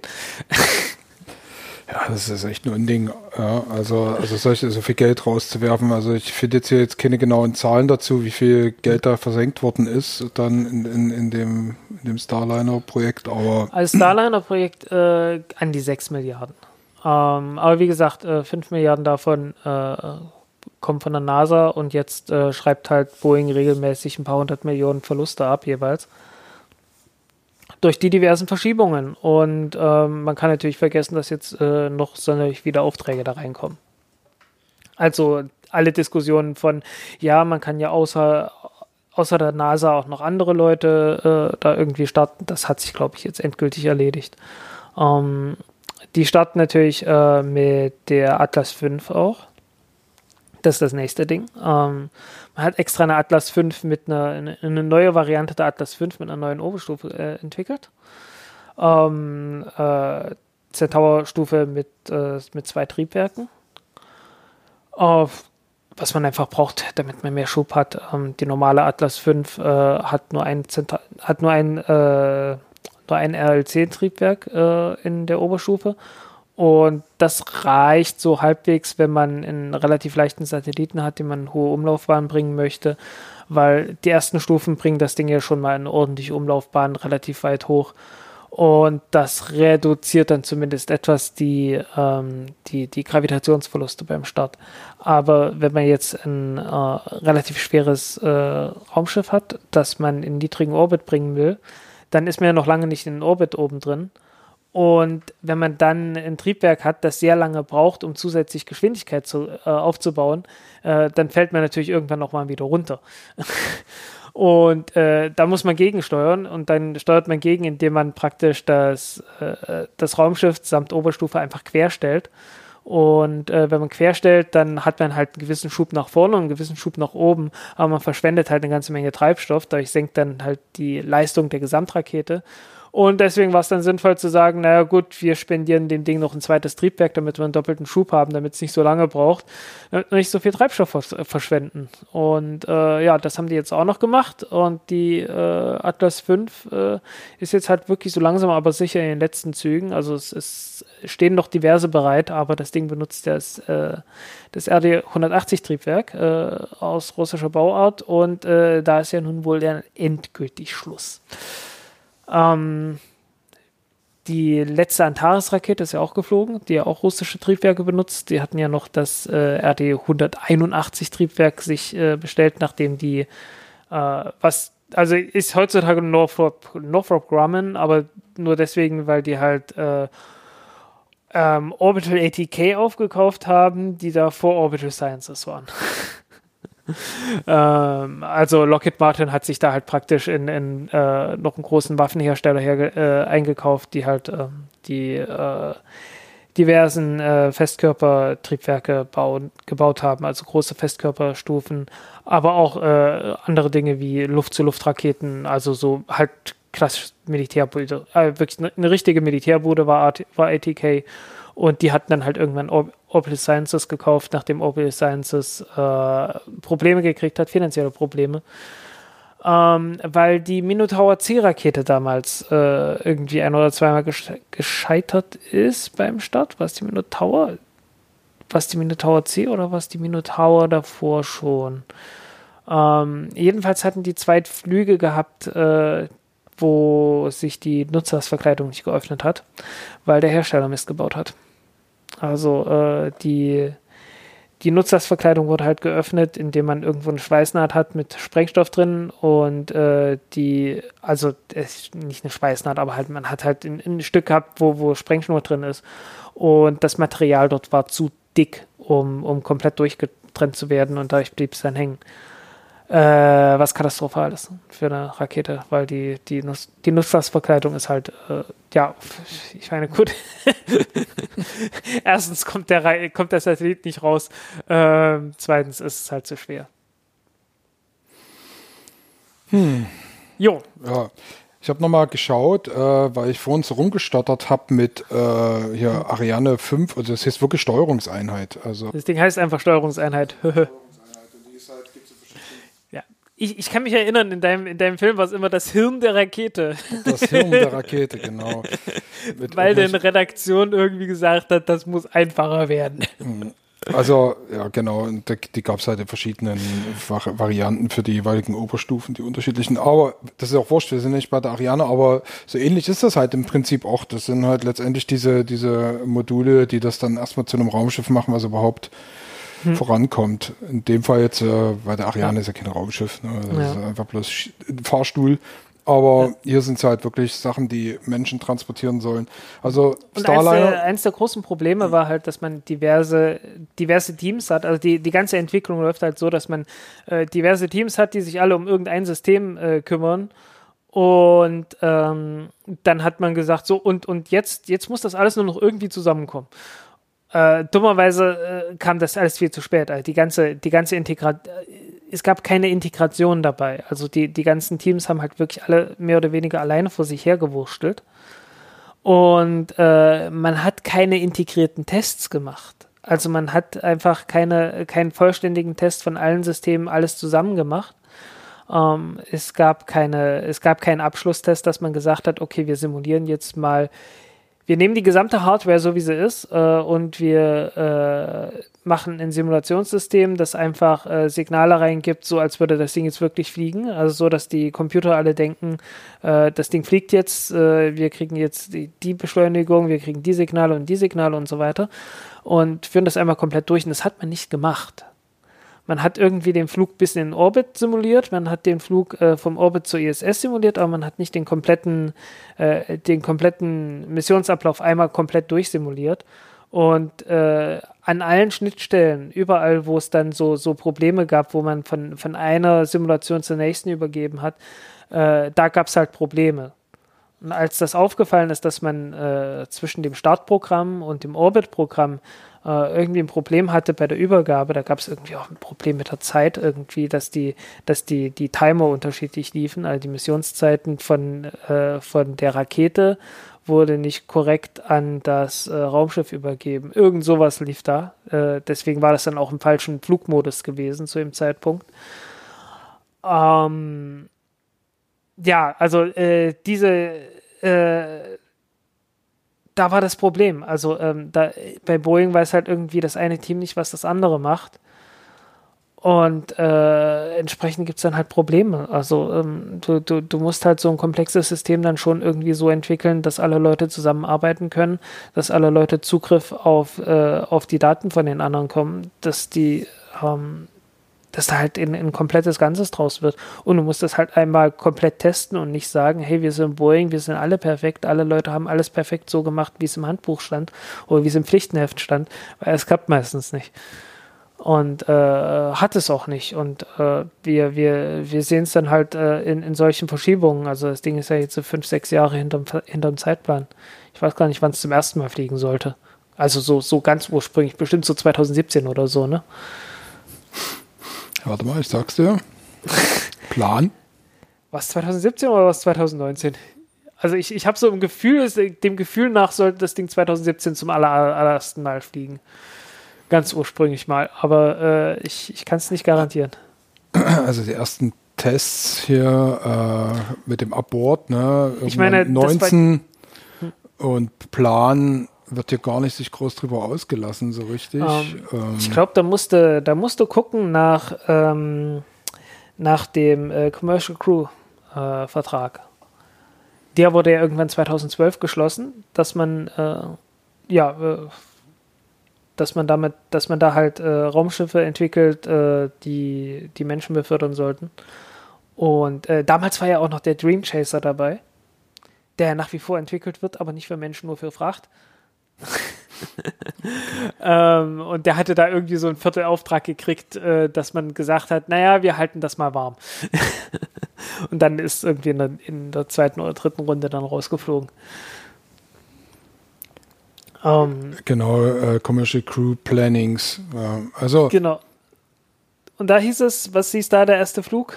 Bestimmt so 2000. Ich, ich, ich glaube, so fünf Jahre klingt irgendwie danach wie 2017 zum ersten Mal fliegen. Ähm, ich meine, wenn, wenn 2019 der erste Flug kam, äh, die waren ja eh schon verspätet. Ähm, die Finanzierung lief ja auch relativ langsam an. Äh, das, das Geld, die, die NASA hat ja das Geld am Anfang nicht freigegeben, beziehungsweise äh, die NASA, also es läuft ja alles durch Kongress und, und Senat und je nachdem, wie viel Geld die dann jeweils bewilligen. Ähm, und bei den privaten, äh, bei diesen privaten Veranstaltungen, da wurde dann halt das Geld relativ unwillig preisgegeben ähm, während halt sehr viel mehr Geld für äh, James Webb Teleskop, für SLS und für Orion und so weiter zur Verfügung gestellt wurde und entsprechend verzögerte sich das dann halt am Anfang auch immer etwas. Ähm, und es kommt halt auch immer noch dazu, SpaceX war bereit, einfach zu sagen, okay, wir, wir, wir bezahlen das, wir fangen schon mal an, wir bezahlen das äh, und wir haben ja, wir haben ja irgendwie rechtliche Handhabe gegenüber der NASA, dass die uns das bezahlt. Und dann machen wir schon mal. Während Boeing halt äh, immer gewartet hat, dass sie erstmal Geld haben, bevor sie irgendeinen Handschlag gemacht haben. Also steht jetzt hier auf der, auf der NASA-Seite steht halt, dass man hält sich da anscheinend auch ein bisschen bedeckt mit den alten Plänen, sondern hat immer aktualisierte. Ja.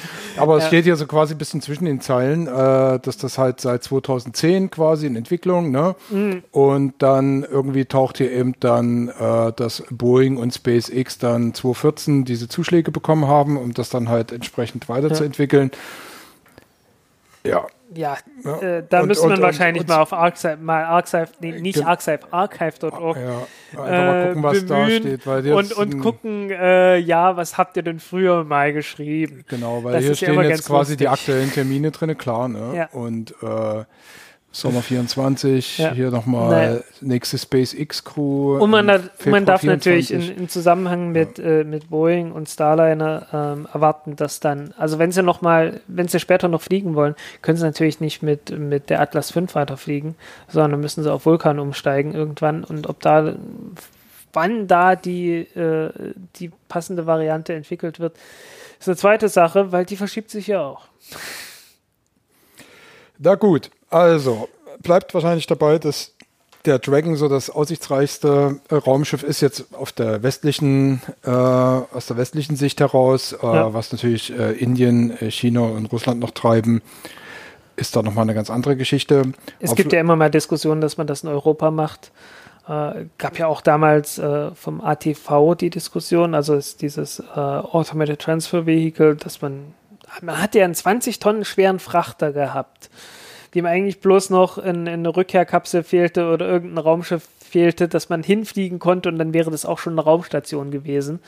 Äh, gab ja 30 Pläne daraus, eine richtige Raumstation zu machen und äh, noch einen Tunnel durch von, von den Frachtbereich bis hinten durchzuführen, so dass und dann hinten äh, am, am hinteren Ende von dem ATV eine äh, Andockschleuse zu machen, so dass man zwei ATVs aneinander docken kann, so dass man dann zwei, drei in, in einer Reihe bauen kann und dann äh, vorne einfach irgendein Raumschiff, äh, das dann auch eine Variante vom ATV sein sollte, äh, reinbringen kann, so dass man dann halt Menschen als Raumstation, äh, dass man das als Raumstation äh, für, für europäische Astronauten benutzen kann. Äh, dazu ist es natürlich nie gekommen. Ähm, ja, weil nach Hermes halt praktisch äh, jede, jede Entwicklung von, von Raumschiffen eingestellt wurde. ja. Na gut, also Raumfahrtthema äh, oder, oder zumindest Raumschiff-Thema jetzt an der Stelle vielleicht erstmal äh, abschließen, würde ich sagen. Apropos Ariane 6, äh, die ist jetzt äh, offiziell auch verschoben worden. Äh, es, es ist jetzt, äh, es ist August. Ähm, man hätte es gar nicht ahnen können, dass es diese, dass dieses Jahr nicht mehr fliegt. Äh, äh, die, die Spatzen haben es ja nun wirklich von, von Dächern gepfiffen, auch schon seit längerer Zeit, dass das Ganze erst frühestens 2024 fliegt. Ähm, dazu kam jetzt noch, dass ein, äh, ein Test gemacht wurde, ein Triebwerkstest angesetzt wurde, ähm, der da nicht stattgefunden hat. Und dann hat man gesagt, ja, wir haben erfolgreich einen ein, ein Test von so ein Red Dress Rehearsal gemacht. also ähm, die, die Informationspolitik ist echt schlimm geworden. Äh, auf, auf Twitter beschwert sich auch der Erik Berger, also wenn sich Amerikaner über die europäische Raumfahrt beschweren und dann sagen, sag mal, wie kommt das eigentlich, dass die europäischen äh, äh, äh Berichterstatter, äh, Journalisten sich nicht mehr über die ESA aufregen? Äh, da fragt man sich langsam, ne? Also ich, ich komme mir ja hier auch schon langsam immer ein bisschen blöd vor, äh, dass ich mich so über die ESA aufrege, weil äh, es machen halt so wenige, aber verdammt nochmal. die, die, die, die behandeln ihr eigenes äh, Raumfahrtprojekt, das von Staatsgeldern, äh, von den Staatsgeldern vieler Staaten bezahlt wird, als wäre es ein Staatsgeheimnis. Was zur Hölle, was soll das? Ähm, jedes Mal, wenn man irgendwie ernsthafte Fragen stellt, kriegt man halt keine vernünftigen Antworten. Ähm, also, also äh, die, die Amerikaner schütteln den Kopf darüber, was wir Europäer machen und dass es, dass es bei uns keine Kritik, nicht mehr Kritik gibt. Also es ist, es ist der Wahnsinn. Ähm, äh, was, was zuverlässig funktioniert, ist, wenn du dich über die Ariane 5 aufregst, dann kriegst du von der, äh, dann kriegst du von der ESA irgendwelche E-Mails. Da sind aber sechs sachliche Fehler drin und, und alle Fehler kannst du sagen, äh, äh, nee, das steht dort im Text. Nein, äh, hättest du mal hier den Absatz zu Ende gelegen, da steht das. Ähm, nein, äh, in den Absätzen davor ist das. Nein, drei Absätze später, allerdings auf der nächsten Seite, da steht das drin, was du dort angemerkt hast. Und also, mein Gott. Ja, das ist Kindergarten. Ich habe hier übrigens hier so einen Pin, ne, also, den man sich so schön an den Anzug stecken kann. Mhm. Den habe ich damals bekommen von der Ariane 6. Von Ariane 6. Äh, ich, ich bin kein Anzugträger, von daher kann ich damit sehr wenig anfangen. Ich bin auch kein Anzugträger, aber den Pin habe ich dann, dann, trotzdem mitgenommen. Also schon damals, vor diesen Jahren, wo ich mal den Film da gemacht habe, äh, war das natürlich schon Thema als Nachfolgeprojekt und ist natürlich nichts geworden. Hatte ich in der letzten ja. Folge ja schon mal erwähnt. Ariane 6 regt wir uns später mal drüber auf. Ja. Äh, ich glaube, hatten wir mit Sicherheit auch schon mal gemacht, aber es kommen ja immer wieder neue Leute dazu. Ähm, es ist ein paar Jahre her. Ich meine, ich merke ja selbst, dass ich mal Wissenslücken angesammelt habe in den letzten zwei Jahren, weil ich so manche Dinge nicht nochmal drüber gesprochen habe. Ähm, äh, es, es, ist halt, also das, das menschliche Gehirn funktioniert halt wirklich so, dass man Dinge, die man nicht immer wieder mal benutzt, dann wirklich äh, verliert oder mindestens teilweise verliert. Ja. Ähm, ähm, was, was ich festgestellt hatte, was hilft, ist ähm, immer zu versuchen, dass man Dinge auf zwei verschiedene Art und Weisen, aus zwei verschiedenen Perspektiven äh, versucht äh, zu betrachten. Wenn man dann merkt, okay, die eine fehlt mir jetzt und man findet nicht noch eine dritte irgendwie, dass man, dass man mehrere, dass man wenigstens im eigenen Kopf zwei verschiedene Quellen hat äh, für das Wissen. Ähm, dann spätestens sollte man vorsichtig sein und äh, lieber anfangen, äh, wirklich jede Aussage nochmal zu recherchieren. Ähm, also, äh, wenn man, wie ich halt so Journalist und dann wirklich Artikel schreibt, man merkt echt, wie schlecht das eigene Gedächtnis ist. Es ist furchtbar. Und man kriegt natürlich auch, also wenn man, wenn man wirklich irgendwie äh, Mist gebaut hat, dann kriegt man das halt auch echt von der Leserschaft dann um die Ohren gehauen. Ähm, und also man, man merkt es halt echt irgendwie so, so Gedächtnis, ey, äh, es lügt wie gedruckt und es belügt einen die ganze Zeit. Man denkt immer, ja, das kann ich, das, das weiß ich, das ist ganz bestimmt so gewesen. Und dann guckst du nach, oh Gott. es passiert, es passiert ja. echt und man, man merkt sich. Und äh, man sollte dazu sagen, die Situation hier ist, ich sitze da ohne alles, also äh, sei selber schuld. Ich meine, ich könnte was mitbringen, aber wie ich halt so bin. Ne? Ähm, äh, ich, ich sitze da und rede halt über das, was ich äh, so im Kopf habe. Ich, ich meine, ich mache mir natürlich davor schon lange Gedanken und gucke das auch nochmal nach.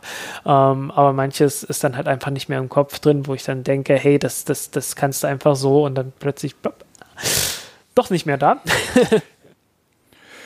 So, ähm, ich habe jetzt mal, also das taucht ja mal so auf, wenn man so einfach so ganz normal sein normales äh, Tagesschau-Ding mal am Tag immer mal durchscrollt, so, ne, um ganz normal mal zu gucken, was so los ist im Großen und Ganzen.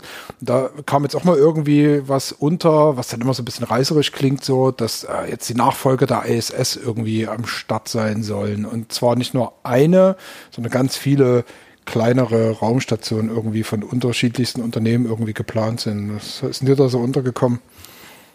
Um, ehrlich gesagt, äh, nicht viel, auf das ich jetzt vertrauen würde.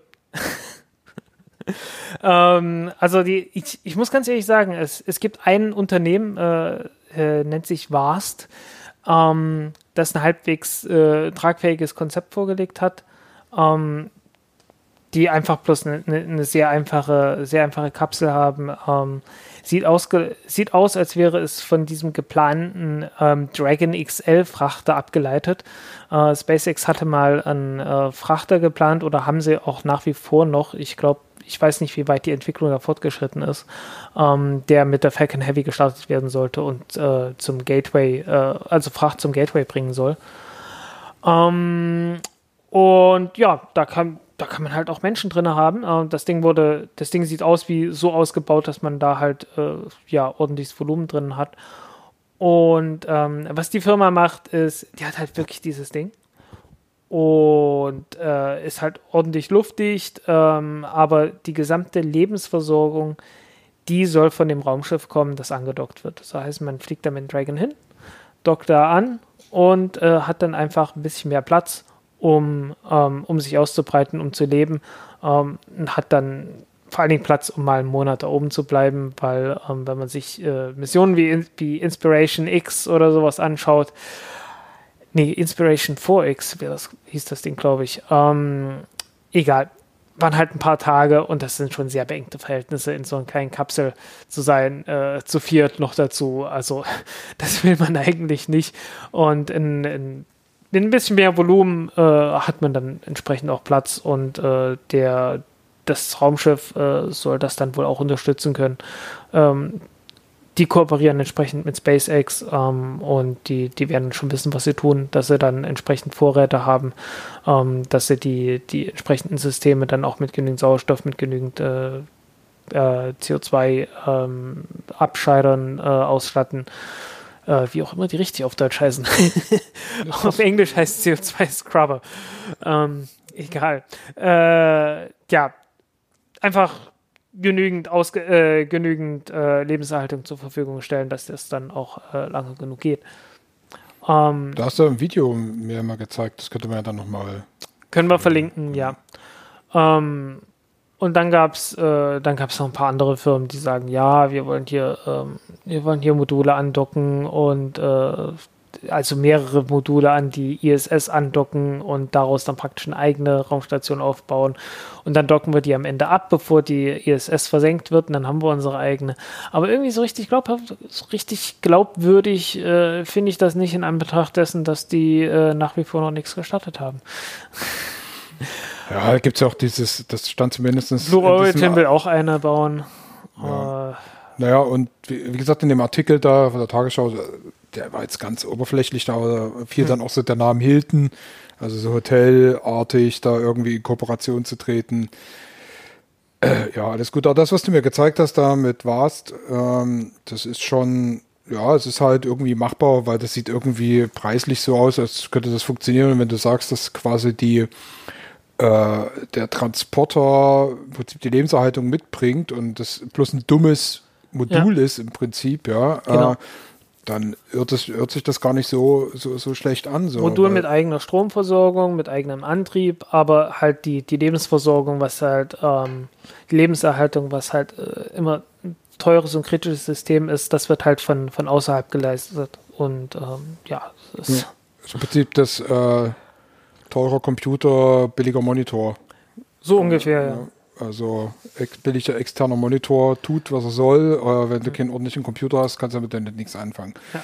Der Plan ist natürlich, dass das bloß der erste Schritt ist und äh, dann größere Missionen, äh, größere Stationen auch gebaut werden, die dann auch äh, sich selbst erhalten können. Ähm, und der noch langfristige Plan ist, äh, das äh, in Rotation zu versetzen und künstliche Schwerkraft in diesen, äh, in diesen Modulen zu haben. Ähm, äh, man will auch eine Testmission fliegen, äh, bei der man das schon mit diesem einen Modul äh, ausprobieren möchte, um einfach bloß zu sehen, äh, worauf muss man achten ähm, und zu zeigen, dass es geht. Ähm, was ja etwas ist, das mich äh, ohnehin wundert, dass man keinerlei Raumstationen bis jetzt gebaut hat, die dieses, dieses Prinzip einfach benutzen. Ähm, das nächste, wo man mal rangekommen ist, äh, okay, einmal, einmal äh, die Gemini-Mission, wo Neil Armstrong dabei war. Äh, da hat man es nicht benutzt, da ist es einfach passiert, weil sie sich gedreht haben, äh, weil, weil eine Düse irgendwie äh, nicht abgeschaltet wurde.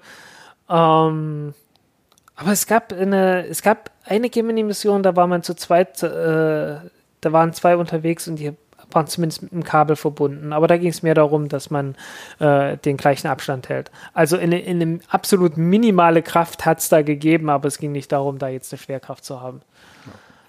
Ja, aber auf jeden Fall wird darüber nachgedacht aktuell, äh, was wird äh, in der Zeit nach der ISS kommen, äh, mhm. die ja noch langsam ja. ein bisschen in die Jahre kommt. Die ISS sollte ja ursprünglich auch ein Modul haben, wo, wo künstliche Schwerkraft äh, erzeugt wird. Um, ähm, und da gibt es wohl nach wie vor ein, äh, so, so ein Hinweisschild, hier Pfeil dort, dorthin zur, zur Zentrifuge. Und äh, da ist dann halt bloß eine Luftschleuse und nichts. Da ist dann nur Vakuum dahinter. Tja, das wurde irgendwie so 2005 oder so wurde es eingestellt. Die ist dann zwar, aber Richtung Erde noch ein Stück, ein paar Kilometer weiter unten dann wahrscheinlich. So. Genau. Ähm, das andere, was ich da auch gelesen habe, äh, das war äh, Raketen mit Atomantrieb, was ja schon wieder so voll so Sci-Fi-mäßig klingt so, aber ja gar ja, nicht so von Lockheed ist. Martin. Ja, ähm, äh, sieht nach einem Papiertiger aus. Ähm, also zumindest, also die Planung kannst du, also die kannst du in der Pfeife rauchen. Äh, insofern du den Papier rauchst, in der Pfeife, ich glaube, da, da, pfeift, äh, da raucht man Tabak, glaube ich. Ähm, ja, äh, was soll ich sagen? Äh, 2027 äh, haben sie gesagt, wollen sie das demonstrieren. Äh, was sie bis jetzt vorzuweisen haben, ist das Preliminary Design Review äh, für, die, äh, für den Antrieb. Ähm, und da geht es halt praktisch um Nuklearantrieb, äh, klassisch nach dem Prinzip von Nerva, ähm, was man früher schon getestet hatte. Ähm, wo man praktisch einen Kernreaktor hat, der ziemlich heiß wird und lässt Wasserstoff durch, durchgehen der aufgeheizt wird und dann hinten durch den Düse rausgeht. Also äh, wirklich Raketentriebwerk, aber ohne Verbrennung und äh, die Hitze kommt nicht aus der Verbrennung, sondern aus dem, Kern, aus dem Kernreaktor. Ähm, was der Unterschied ist zu Nerva früher, Nerva hat äh, hoch angereichertes Uran benutzt. Ähm, die benutzen relativ hoch angereichertes, wenn du jetzt im Vergleich zum normalen Kernreaktor nimmst. Aber äh, 20 Prozent nehmen die, glaube ich. Also was als, als niedrig angereichert noch gilt. Das ist so die, die obere Grenze des, dessen, was man noch als niedrig angereichert bezeichnet. Ähm, also es gibt da verschiedene Grenzen von, von niedrig angereichert. Also für die, die meisten kommerziellen Anwendungen, also so Kernreaktoren, da gibt es die Grenze unterhalb von 5%. Also die machen dann alle so 4,95 oder 4,99% oder irgend sowas. Ähm, und da geht es halt eher so um 20%. Ähm, damit man einfach äh, eine, höhere, äh, eine höhere Energiedichte hat, äh, eine höhere Leistungsdichte hat, um einfach äh, die, die Temperaturen zu erreichen und, und entsprechend viel Wasserstoff da durchfließen lassen zu können. Ähm, Von was für Temperaturen reden wir dann in so einem Kern? Da, da reden wir von 2000 Grad, bisschen mehr. Ähm, da sind dann auch keine normalen Brennstäbe mehr drin, sondern äh, äh, ja, so mit, mit Carbid äh, ummantelte Kügelchen, die, äh, die in der Matrix festgehalten sind, die relativ äh, temperaturbeständig sind. Äh, nennt sich Triso. Ähm, ja, also man, man hat das, äh, man hat das alles schon mal irgendwie ein bisschen getestet, aber äh, man hat noch keinen, äh, noch keinen Reaktor gebaut, äh, mit dem man dann tatsächlich das Ganze mit Wasserstoff und äh, der Düse entsprechend machen würde. Äh, es gibt halt ein Preliminary Design Review, mit anderen Worten, man hat mal aufgeschrieben, wie das Ganze, man hat sich nur aufgeschrieben, man hat, man hat ein gewisses Design gemacht, man hat sich das mal angeschaut, ob das prinzipiell funktionieren würde. Ähm, und auf dem Stand ist man, aber man hat halt noch nichts gebaut, man hat noch nichts getestet und ich äh, halte es für gewagt zu sagen, in vier Jahren macht man das. In 60er Jahren hätte ich das geglaubt, heutzutage nein.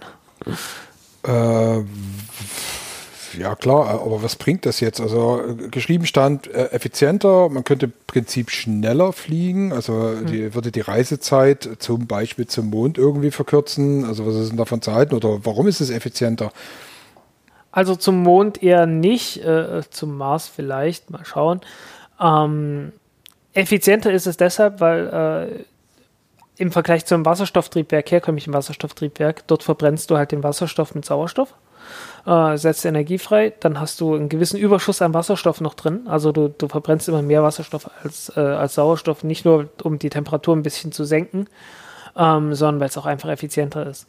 Ähm, ist deshalb effizienter, weil Wasserstoff, äh, das Wasserstoffmolekül ist sehr klein und äh, Temperatur ist äh, physikalisch fast schon definitionsgemäß ähm, die, äh, die Energie, die ein Teilchen hat.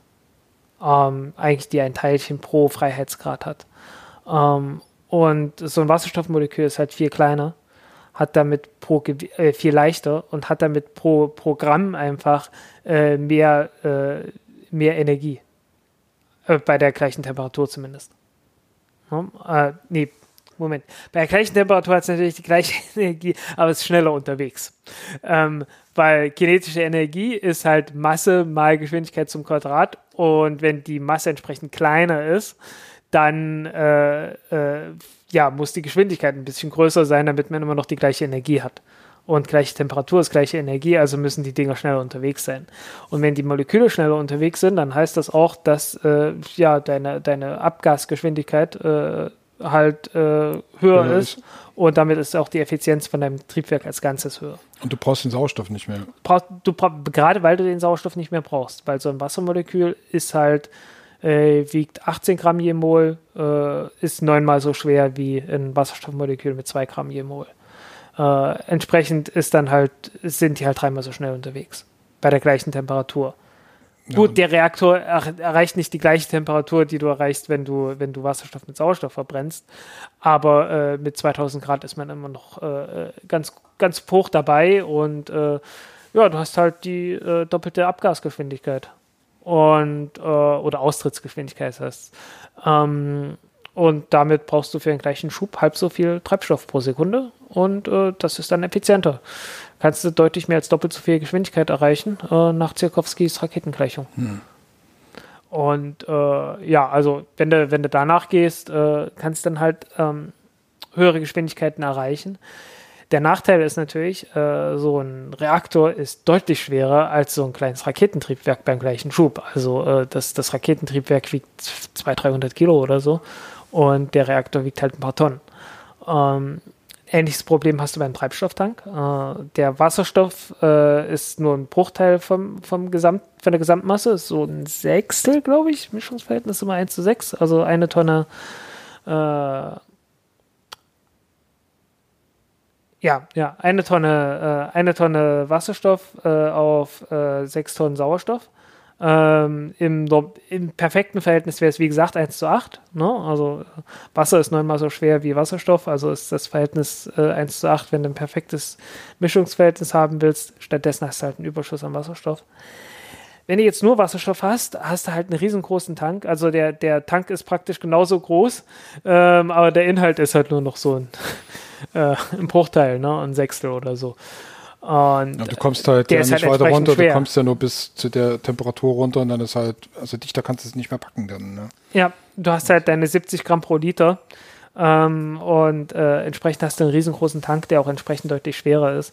Und äh, insofern ist der Effekt von der Effizienz durchaus eingeschränkt, weil du halt zwei Probleme hast. Erstmal, äh, der, die, deine, deine Leermasse ist deutlich höher ähm, und äh, du hast nicht mehr so viel Schub. Und also du hast wahnsinnig viel Schub im Vergleich zum Ionentriebwerk oder sowas. Also ähm, der, der Grund, warum man das macht, ist ja, man hat mit einem chemischen Triebwerk, kommt man irgendwo an die Grenze dessen, was überhaupt noch an Effizienz machbar ist.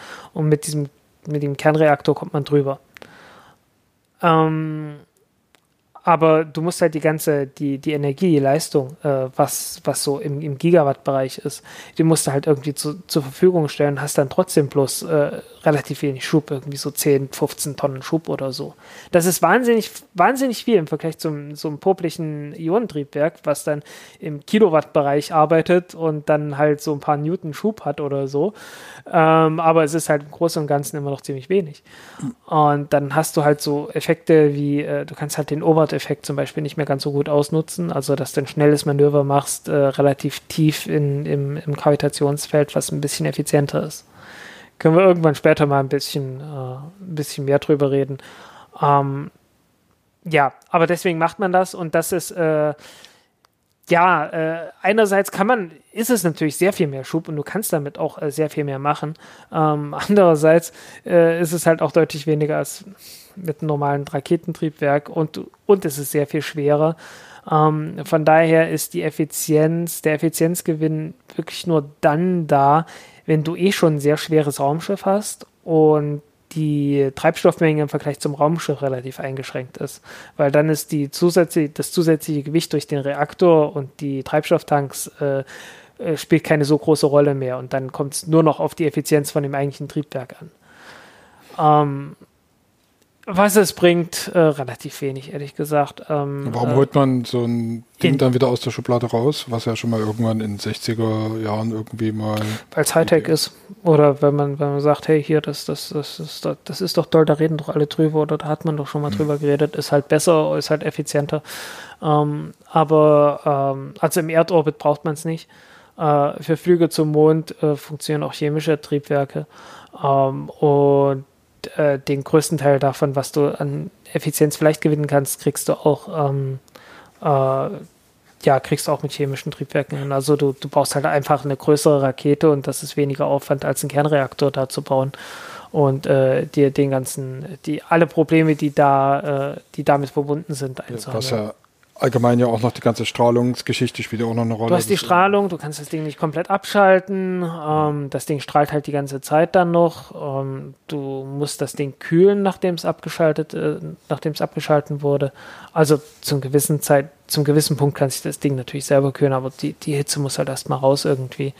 Ähm, also es gibt da diverse, diverse Dinge, die man da beachten muss. Und ja, ähm, ist jetzt erstmal kurzfristig nicht sinnvoll, ähm, das zu machen. Ähm, äh, noch dazu kommt natürlich, dass man den Wasserstoff irgendwie lagern muss.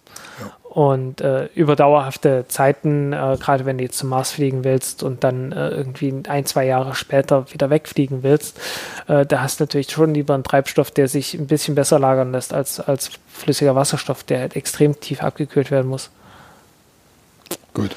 Jo. Das ist ja aus dieser kurzen Meldung eine relativ lange, ausführliche Sache geworden, aber so ist das nun mal hier. ähm, ja, wir, hatten ähm, noch, wir hatten noch aufgeschrieben, bevor wir dann nochmal zu deinem Batteriethema kommen, äh, im Prinzip hier nochmal Chandrian ganz kurz anzu. Ähm, reißen, weil da ist ja diese Woche auch noch ein bisschen was passiert. Also Chandrayaan die. Chandrayaan 3 ist genau. gestartet. Äh, Chandrayaan 1 ist, ist äh, damals eine Orbiter-Mission gewesen, äh, sehr erfolgreich gewesen. Eine indische, sagen wir nochmal dazu. Eine indische, ja, eine indische Mission. Ähm, damals mit der kleinen PSLV gestartet, ähm, äh, war praktisch eine, die, die Tochtermission von Mangalyan, der ähm, der äh, Mars-Mission, die dann später noch geflogen ist, äh, die beide sehr erfolgreich waren. Ähm, Chandrayaan 2 äh, war zweigeteilt, hatte einen Orbiter und einen Lander. Ähm, der Orbiter pf, äh, ist letzten Endes äh, dient praktisch nur zur Unterstützung der, äh, des Landers, aber äh, der hat funktioniert. Der Lander nicht so richtig. Ähm, die Landung ist an der Steuerung gescheitert. Ähm, es sieht wohl so aus, äh, dass es daran gescheitert ist, dass es einen Teil, einen Missionsteil gab, wo es hieß, hey, 38 Sekunden bitte äh, nichts machen, also schön stabil halten, damit man fotografieren kann und so weiter. Ähm, dabei müssen Triebwerke laufen, damit das alles, alles stabil bleibt, auch in der Höhe und so weiter. Und äh, stellte sich raus, das äh, Triebwerk hatte ein bisschen mehr Schub zu dem Zeitpunkt, als es hätte haben sollen. Und in der Software wurde das nicht abgefangen. Und äh, dann hat man festgestellt, oh hoppla, also der, der Botcomputer hat festgestellt, oh hoppla, äh, ich sinke nicht schnell genug. Und äh, weil das nicht vorgesehen war in der Programmierung, ähm, hat das Ding dann automatisch entschieden, äh, ich muss beschleunigen nach unten hin. Hat das ganze Ding einmal rumgedreht, beschleunigt und dann nochmal rumgedreht und dann nicht mehr genügend Treibstoff zum Abbremsen gehabt. Oder hatte zwischendurch schon die Kontrolle verloren. Eins von beiden weiß ich nicht mehr. Aber äh, ja, also äh, dumm gelaufen. Ähm, und man hofft jetzt, dass man das etwas besser macht äh, und man äh, hat ansonsten praktisch die, die Mission wiederholt und äh, will das jetzt, ähm, ja, macht die gleichen Manöver nochmal. Ähm, das läuft dann so, dass man nicht direkt zum Mond fliegt, wie bei Apollo oder so, äh, wo man dann einmal startet und innerhalb von drei Tagen ist man da, sondern man startet einen hohen Erdorbit und den erhöht man dann stückweise immer weiter. Äh, wegen Obert-Effekt, den ich vorhin schon, äh, schon erwähnt hatte. Ähm, äh, man, man, äh, also das macht man dann immer so spiralförmig. Also man hat einen hohen Orbit, der immer wieder nah an die Erde rankommt. Und äh, am untersten Punkt der Umlaufbahn, wenn das Ding schon am schnellsten ist, da beschleunigt man noch mal ein bisschen mehr. Weil Raketentriebwerk, wenn du beschleunigst, beschleunigst du ja äh, direkt. Also du, du addierst, äh, du, was du kriegst, ist nicht Energie, du kriegst nicht mehr Energie, sondern du kriegst mehr Geschwindigkeit. Und äh, wenn du möglichst viel Energie davon haben möchtest, dann beschleunigst du dann, wenn du am schnellsten bist, weil Energie, äh, wie vorhin schon gesagt, ist äh, einhalb m mal, c, m mal v Quadrat, nicht c Quadrat. ähm, äh, und äh, also die Geschwindigkeit geht mit dem Quadrat ein. Und wenn du dann äh, mehr, wenn du dann eine hohe Geschwindigkeit hast und da einfach noch einen fixen Betrag dazu addierst, ähm, äh, kriegst du halt mehr zusätzliche Energie raus, als wenn du eine geringe Geschwindigkeit hast und da noch einen fixen Betrag dazu addierst. Und äh, deswegen macht man das halt, äh, wenn man möglichst schnell ist, möglichst in der, in der, Nähe der Erde ist und je mehr Schub man hat, desto mehr äh, Energie kann man, desto mehr Geschwindigkeit kann man dann einfach äh, bei jedem Manöver noch dazu, dazu buttern. Und ähm, ja, wenn man mehr Schub hat, dann geht das halt mit einem Mal. Wenn man weniger Schub hat, muss man das halt mehr mach, mehrfach machen. Und äh, die hatten, glaube ich, sechs Manöver oder so, ähm, bis sie dann gesagt haben, so und jetzt ab zum Mond. Und äh, beim Mond angekommen macht man das Gleiche, äh, halt umgekehrt. Und da, da bremst man dann halt entsprechend ab, wenn man am langsamsten Brauchst ist. Brauchst dann halt nicht so viel Treibstoff. Äh, wenn man am schnellsten ist. Ja. ja. Dadurch kommst du schneller wieder auf deine also bringst die Geschwindigkeit runter. Ja. Und ansonsten kann man nur noch Glück wünschen. Gut, also die stehen jetzt quasi, äh, ich glaube, ich sage immer quasi, das muss ich mir echt abgewöhnen. So. Ähm, die sind jetzt aktuell im Orbit ne, mit Ja. Chandrayaan 3. Im Mondorbit. Genau, im Mondorbit. Und dann soll irgendwann der Lander runter und dann haben sie auch noch einen Rover dabei. Ja, ähm, aber erstmal muss die Landung klappen, dann, danach reden wir über den Rest. Ja, aber die machen das eigentlich schon ganz gut, ne? Zumindest scheinen sie aus ihren Fehlern zu lernen. Ja, zumindest haben sie gestartet. Ich glaube, in, in Israel die Bereshit 2 Mission, die wurde, die wurde eingestampft. Wenn ich das jetzt richtig im Kopf habe, äh, schlagt mich nicht, wenn die doch noch weiterläuft. Ähm, das war damals diese, diese private Mission, die auch durch Steuerprobleme äh, ja, äh, nicht gelandet ist. Ähm, also Steuerprobleme sind so äh, das, das große Problem. Ist wirklich alles so Softwarezeugs. Ähm, die Chinesen haben es hingekriegt. Mehrfach. Die Inder werden das sicherlich auch schaffen. Ja, Denke ich ähm, unterwegs sind jetzt natürlich auch noch die Russen mit Luna 9, 25, nicht 29. Genau, 25, genau. Ähm, Schon Luna 20 Jahre 4 auf den Start gewartet hat, fast. Ne? Ja, ja, äh, Luna 24 ist äh, 76 gelandet. Seitdem nichts mehr. Äh, und naja, gut. Äh, ich habe es nicht sonderlich verfolgt, weil, ähm, also früher schon nicht, weil, ähm, weil die russischen Missionen halt so oft verschoben wurden, dass es sich irgendwie nicht mehr gelohnt hat. Und ich mir gesagt habe, naja, warten wir mal ab, wann das Ding mal tatsächlich fliegt. Ähm, und heutzutage, äh, wie gesagt, ich äh, finde die russische äh, Raumfahrt jetzt nicht, also alleine schon, weil ich, äh, die, die, die, die Einstellung gegenüber Russland hat sich doch sehr geändert. Und äh, entsprechend äh, kommt da sehr wenig Begeisterung bei mir auf. Ja, ich habe mir ein paar Bilder angeschaut. Ich habe mir auch bei Roskosmos mal, äh, also dem YouTube-Kanal, den es ja da gibt, ne, da habe ich mir mal äh, was zu diesem Luna 25 angeschaut. Gibt es natürlich die üblichen Animationen.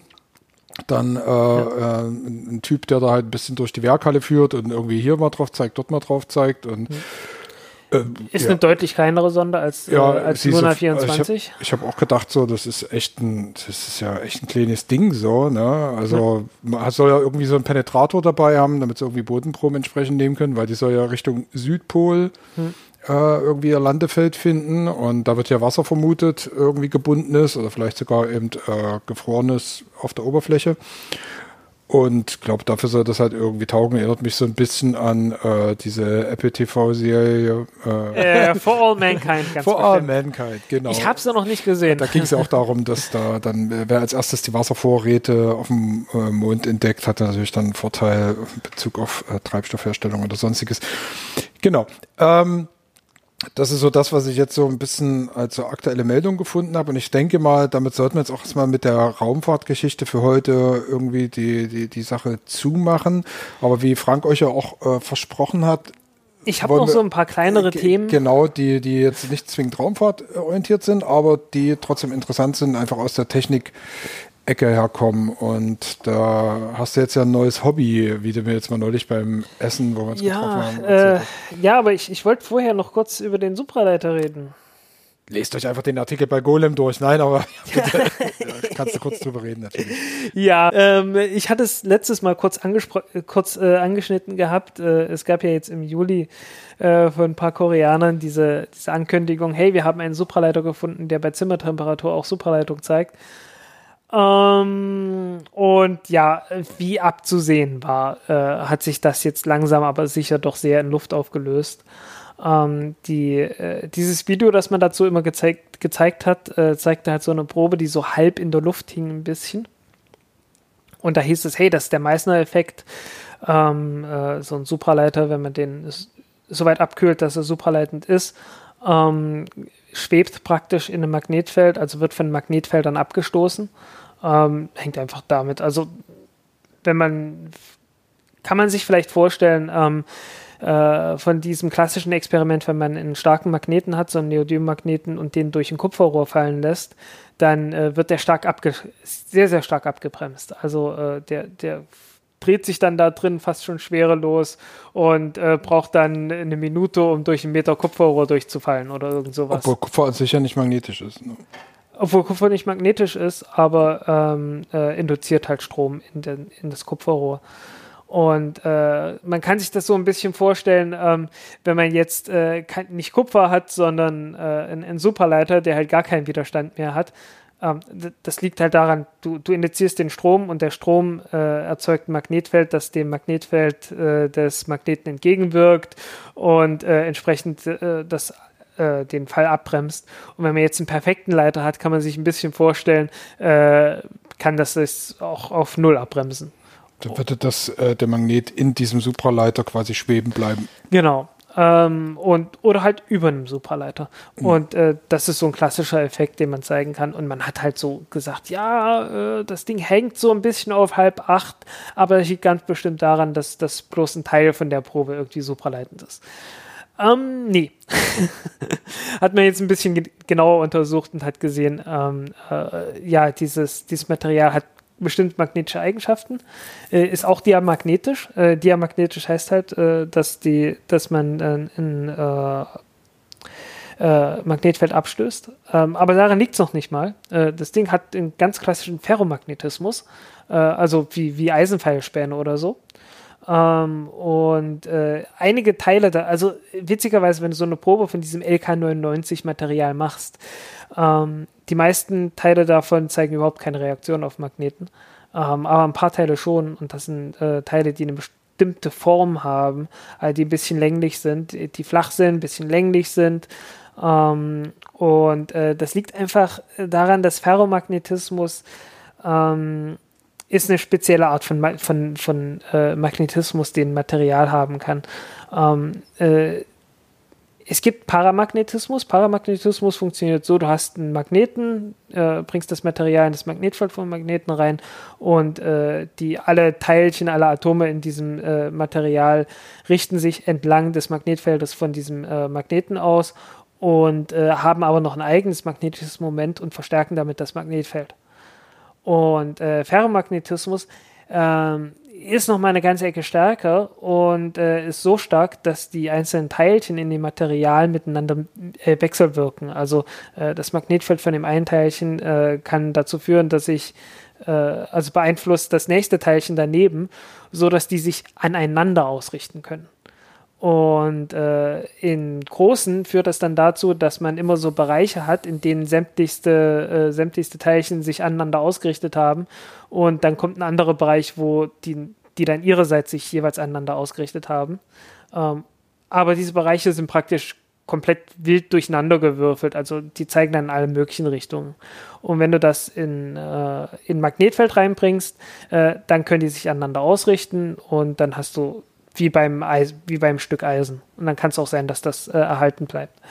Ähm, wenn du jetzt aber so eine, so eine Form hast, die, die sehr länglich ist, sehr, sehr dünn ist, ähm, dann äh, passiert es aus magnetischen Gründen, dass die äh, aus, Ener aus energetischen Gründen irgendwie, es, es, es bringt es braucht weniger Energie, äh, diese, äh, diese Bereiche entlang dieser Länge von diesem Material auszurichten. Ähm, und anstatt von äh, direkt entlang dieser Magnetfeldlinien. Also du hast einen gewissen Winkel zwischen äh, der Ausrichtung von diesem, äh, von dem Magnet, äh, des, also dieses, dieses Material wird dann praktisch so eine Magnetnadel, so eine Kompassnadel. Und äh, diese Kompassnadel zeigt dann aber woanders hin als das eigentliche Magnetfeld. Und dadurch äh, ist es halt wirklich wie bei der Kompassnadel, dass die Nadel versucht, sich irgendwie äh, äh, entsprechend an diesem Magnetfeld auszurichten. Und damit hast du eine Kraft, wie beim, wie beim Kompass halt. Und diese Kraft kann halt gerade so, wenn es ein kleines, leichtes Teilchen ist, äh, ausreichen, um, um halt so um das Ding so auf halb acht über diesen Magneten äh, stehen zu lassen. Ja, und dann hat man noch gemessen, äh, man hat ja auch noch die, den Widerstand gemessen und man hat dann gesehen, ja, irgendwie bei 100 Grad oder so gibt es dann plötzlich so einen Abfall. Also, äh, beziehungsweise wenn du von, von höheren Temperaturen äh, auf 115 Grad oder so abkühlst, äh, dann, dann sinkt der, dann sinkt der äh, elektrische Widerstand ganz plötzlich.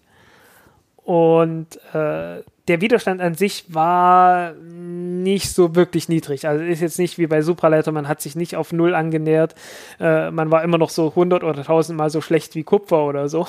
Ähm, Äh, aber dieser, dieser Sprung war irgendwie so beeindruckend für die, dass die gesagt haben, ja, nee, das liegt ganz bestimmt daran, dass äh, äh, nur Teile von diesem Material supraleitend werden und äh, zwischen diesen Teilen aber irgendwie ein paar isolierende Schichten sind und äh, die halt dafür sorgen, dass man halt noch so einen hohen Widerstand hat.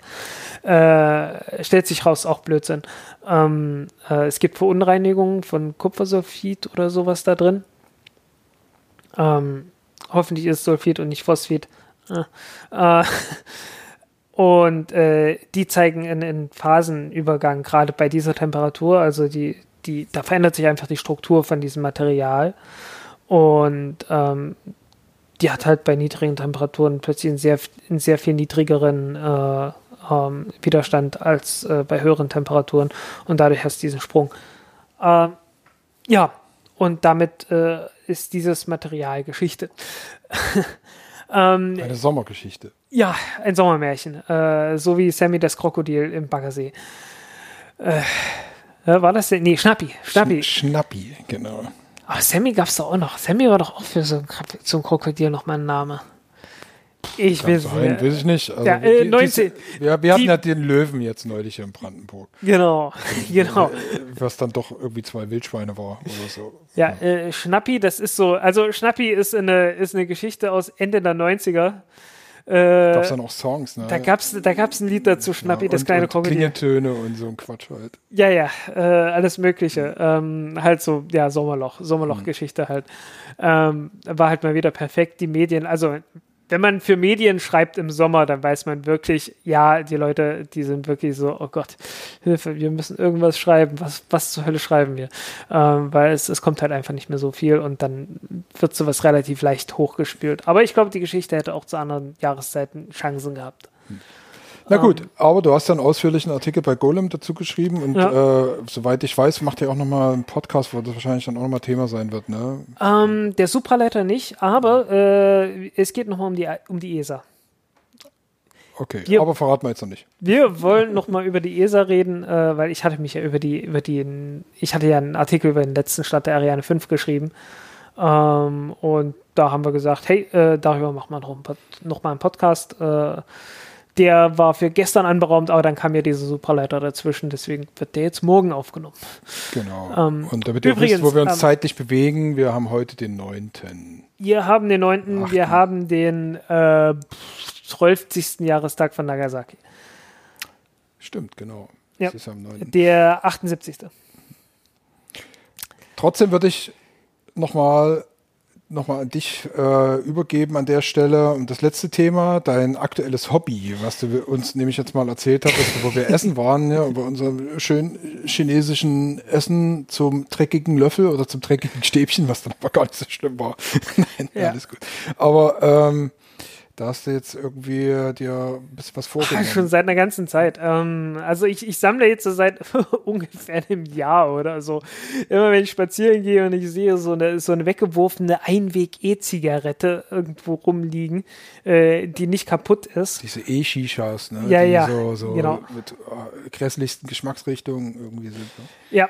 Ja, äh, die liegen halt öfters mal einfach rum äh, und äh, ich heb die dann auf wenn sie wesen im Wesentlichen äußerlich noch halbwegs äh, intakt sind, also nicht nur halbwegs, sondern nicht beschädigt sind, weil da drin sind Akkus. Äh, also man, man sollte sich jetzt nicht vorstellen, da ist eine Einwegbatterie drin. Äh, sie, wird ein, sie wird nur einmal benutzt, aber was da drin ist, ist ein Akku, ist ein richtiger ordentlicher Lithium-Ionen-Akku. Ähm, und die können richtig was. Also ähm, ich habe mir jetzt ein paar Messgeräte geholt. So, es gibt so Ladegeräte, die sind, also die ganzen Drohnenpiloten, die äh, irgendwo in Parks rumstehen äh, und mit der Brille, so mit der Brille auf rumstehen, dann schwirrt irgendwo was. Und ansonsten sind sie der Welt entrückt und haben nur ihre, nur ihre äh, Fernbedienung im Kopf und äh, den Rest der Welt vor Augen. Ähm, die benutzen sowas. Äh, kann man kaufen, kostet nicht viel. Ich habe davon jetzt eine ganze Reihe bei mir zu Hause rumliegen, weil ich habe so an die 50 Akkuzellen, will die mal irgendwann mal durchtesten. Ähm, ja, und wenn man das so macht, ja, sieht man, ja, die kriegen so 80, 90 Prozent der Ladung, die draufsteht, kann man da auch noch laden. Ähm, die und äh, die sind wahrscheinlich noch deutlich besser. Äh, das Problem liegt in dem Fall an dem Ladegerät. Äh, das Ladegerät ist nicht sonderlich toll. Ähm, wenn man jetzt ein ordentliches Ladeprotokoll da, äh, da durchziehen würde, dass man wirklich ganz langsam lädt, über 20 Stunden, weil meistens der Aufdruck, äh, also diese Nominalkapazitäten auf den Akkus, äh, die sind immer so für ganz langsames Laden, also so 10 Stunden, 20 Stunden, sowas in der Größenordnung. Ich dachte immer, Schnellladen mit hohen Strömen ist ähm, das äh, am besten. Ja, aber wenn du, wenn du maximale Kapazität haben willst, dann nicht. Okay. Äh, also dann, dann lädst du wirklich ganz langsam mit, mit wenig Strom, äh, lädst dann immer bis zu einer Maximalkapazität und schaltest dann ab bei äh, 0,01 C. Also C ist so das Standard-Ding, äh, dass man sagt, ein C ist eine Stunde Ladezeit. Also so, dass die Kapazität äh, nominell in einer Stunde da wäre. Und dann ziehst das halt langsam runter, ähm, bis dann dann sagst, okay, es fließt nicht mehr durch, obwohl die Spannung noch gehalten wird, die Maximalspannung. Und äh, ja, also das Ding lädt noch nicht mal bis zur Maximalspannung. Also Maximalspannung wäre normalerweise 4,2 Volt. Das Ding lädt bloß bis äh, 4,1 Volt. Und ich habe festgestellt, wenn ich die minimal mögliche Strommenge nehme, dann misst das Ding nicht ordentlich. Also dann, äh, dann, dann fließt tatsächlich mehr Strom, als äh, angezeigt wird. Ähm, von daher weiß ich nicht ganz genau, äh, wie viel Strom dann wirklich drauf ist oder wie viel äh, Strom ich da wirklich reinkriegen könnte. Beim Entladen kommt mehr Strom raus, als beim äh, Laden äh, laut Anzeige reingeht. Uh, interessant. ja, ja. ja. Ähm, jedenfalls äh, großer Spaß. Äh, ich weiß noch nicht so richtig, was ich damit machen möchte.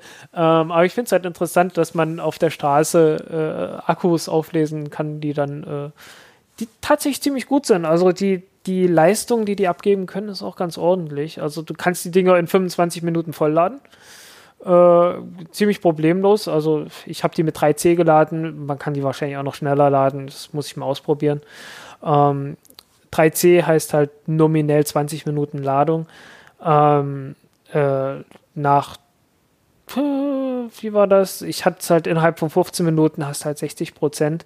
Bis dahin äh, war, die, war die Maximalspannung erreicht und danach äh, schaltet das Ladegerät automatisch um und hält nur noch die Spannung, die Maximalspannung und senkt dann entsprechend den Stromfluss. Ähm, ja, und äh, dann. Was kann man mit diesen Akkus dann anfangen? Kannst du Taschenlampe wenigstens betreiben damit? Äh, ja, also im Prinzip kann man damit alles Mögliche machen. Man kann damit auch eine Powerbank machen. Also ich habe so kleine Module, die man, die dann USB-Anschluss haben und dann kannst du das damit machen. Ähm, kannst dann kannst das Ding dran löten, kannst auch, äh, es, es gibt auch welche, da ist ein USB-Ding dran und noch ein externer Anschluss und dann kannst du an diesen externen Anschluss noch ein anderes Ladegerät anmachen. Oder sowas wie eine Solarzelle oder sowas. Äh, das geht auch. Ähm, oder halt, ja, alles, was Strom braucht. Ne? Ich bin so ein bisschen am überlegen, ob ich gucke, äh, ob, ich, ob ich irgendwie eine kleine Drohne so als Bausatz oder sowas finde, wo ich sowas einbauen kann. Äh, ist ein bisschen sportlich, weil so viel Leistung bringen die dann nun doch wieder nicht. Also 3C. Äh, 3C hat funktioniert. Ich habe die mit 3C komplett entladen. Äh, da hast du aber schon gemerkt, ja, okay, wird langsam warm. Äh, 38 Grad habe ich gemessen. Das ist okay, also völlig okay. Also nach einer Viertelstunde äh, Oberflächentemperatur 38 Grad ist schon noch okay. Ähm, äh, aber wenn du mehr Leistung rausziehen willst, dann äh, ja, da wird es dann langsam kritisch.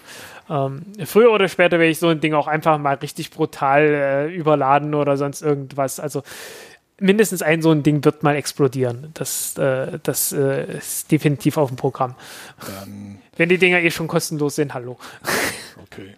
Ja, dann sei vorsichtig damit äh, und hältst uns mal ein bisschen auf dem Laufenden, wie das halt weitergeht. Ich finde, die Dinger liegen wirklich massenweise rum. Hier gibt es so einen Shisha-Laden hier so ein paar Straßen weiter und äh, das ist natürlich eine totale Müllorgie. Ne? Ja. Also, das, also einerseits die Verpackung an sich schon. Das ist wirklich echt. Ja, äh, meistens werden die Dinger pervers. aber nicht vorm Laden weggeschmissen.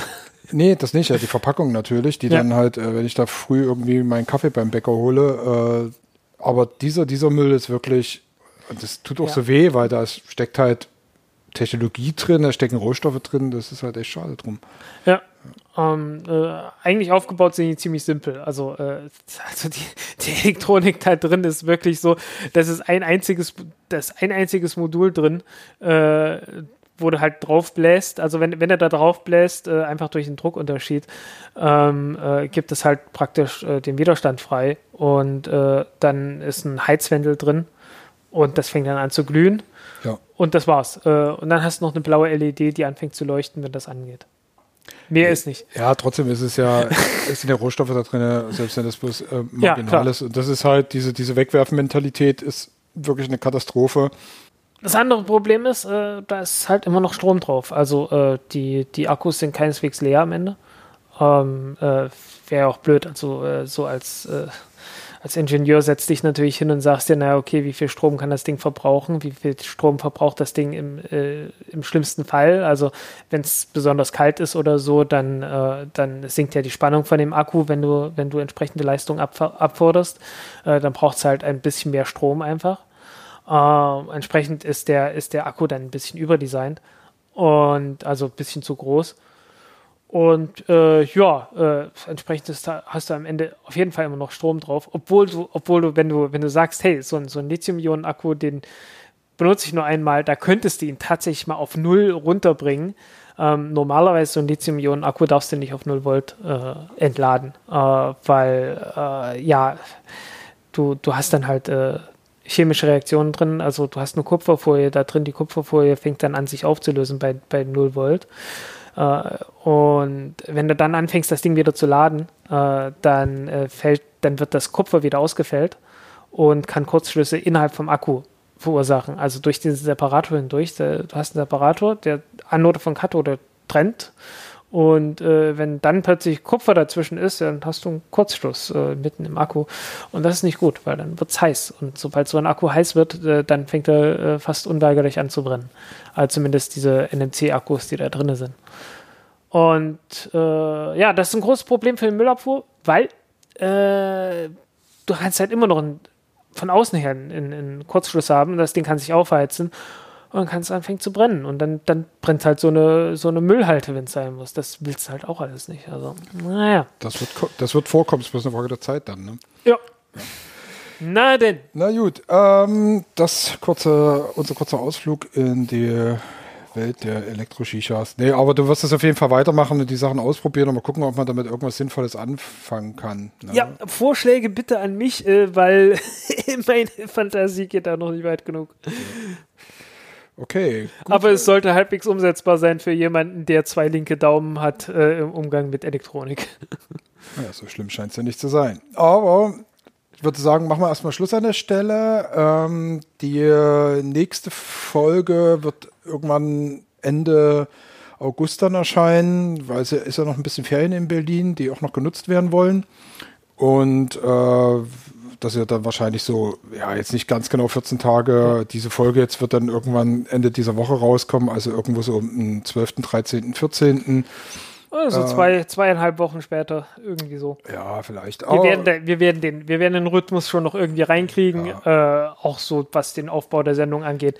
Äh, ihr merkt ja, es, äh, wir, wir müssen uns da noch ein bisschen einspielen, aber das wird. Ja, das ist ja im Prinzip wie ein Neustart, ne? Und äh, von daher, ja. Gut, haben wir heute ganz schön lange geredet. Äh, mal gucken, wie äh, das vielleicht noch sich ein bisschen kürzen lässt, aber war ja alles so interessant. Viele Sachen wusste ich gar nicht und ich stelle auch immer wieder fest, dass man dann doch noch mal nachgucken muss, wie du ja auch erwähnt hast. Gedächtnis kann manchmal schwierig sein. Jo.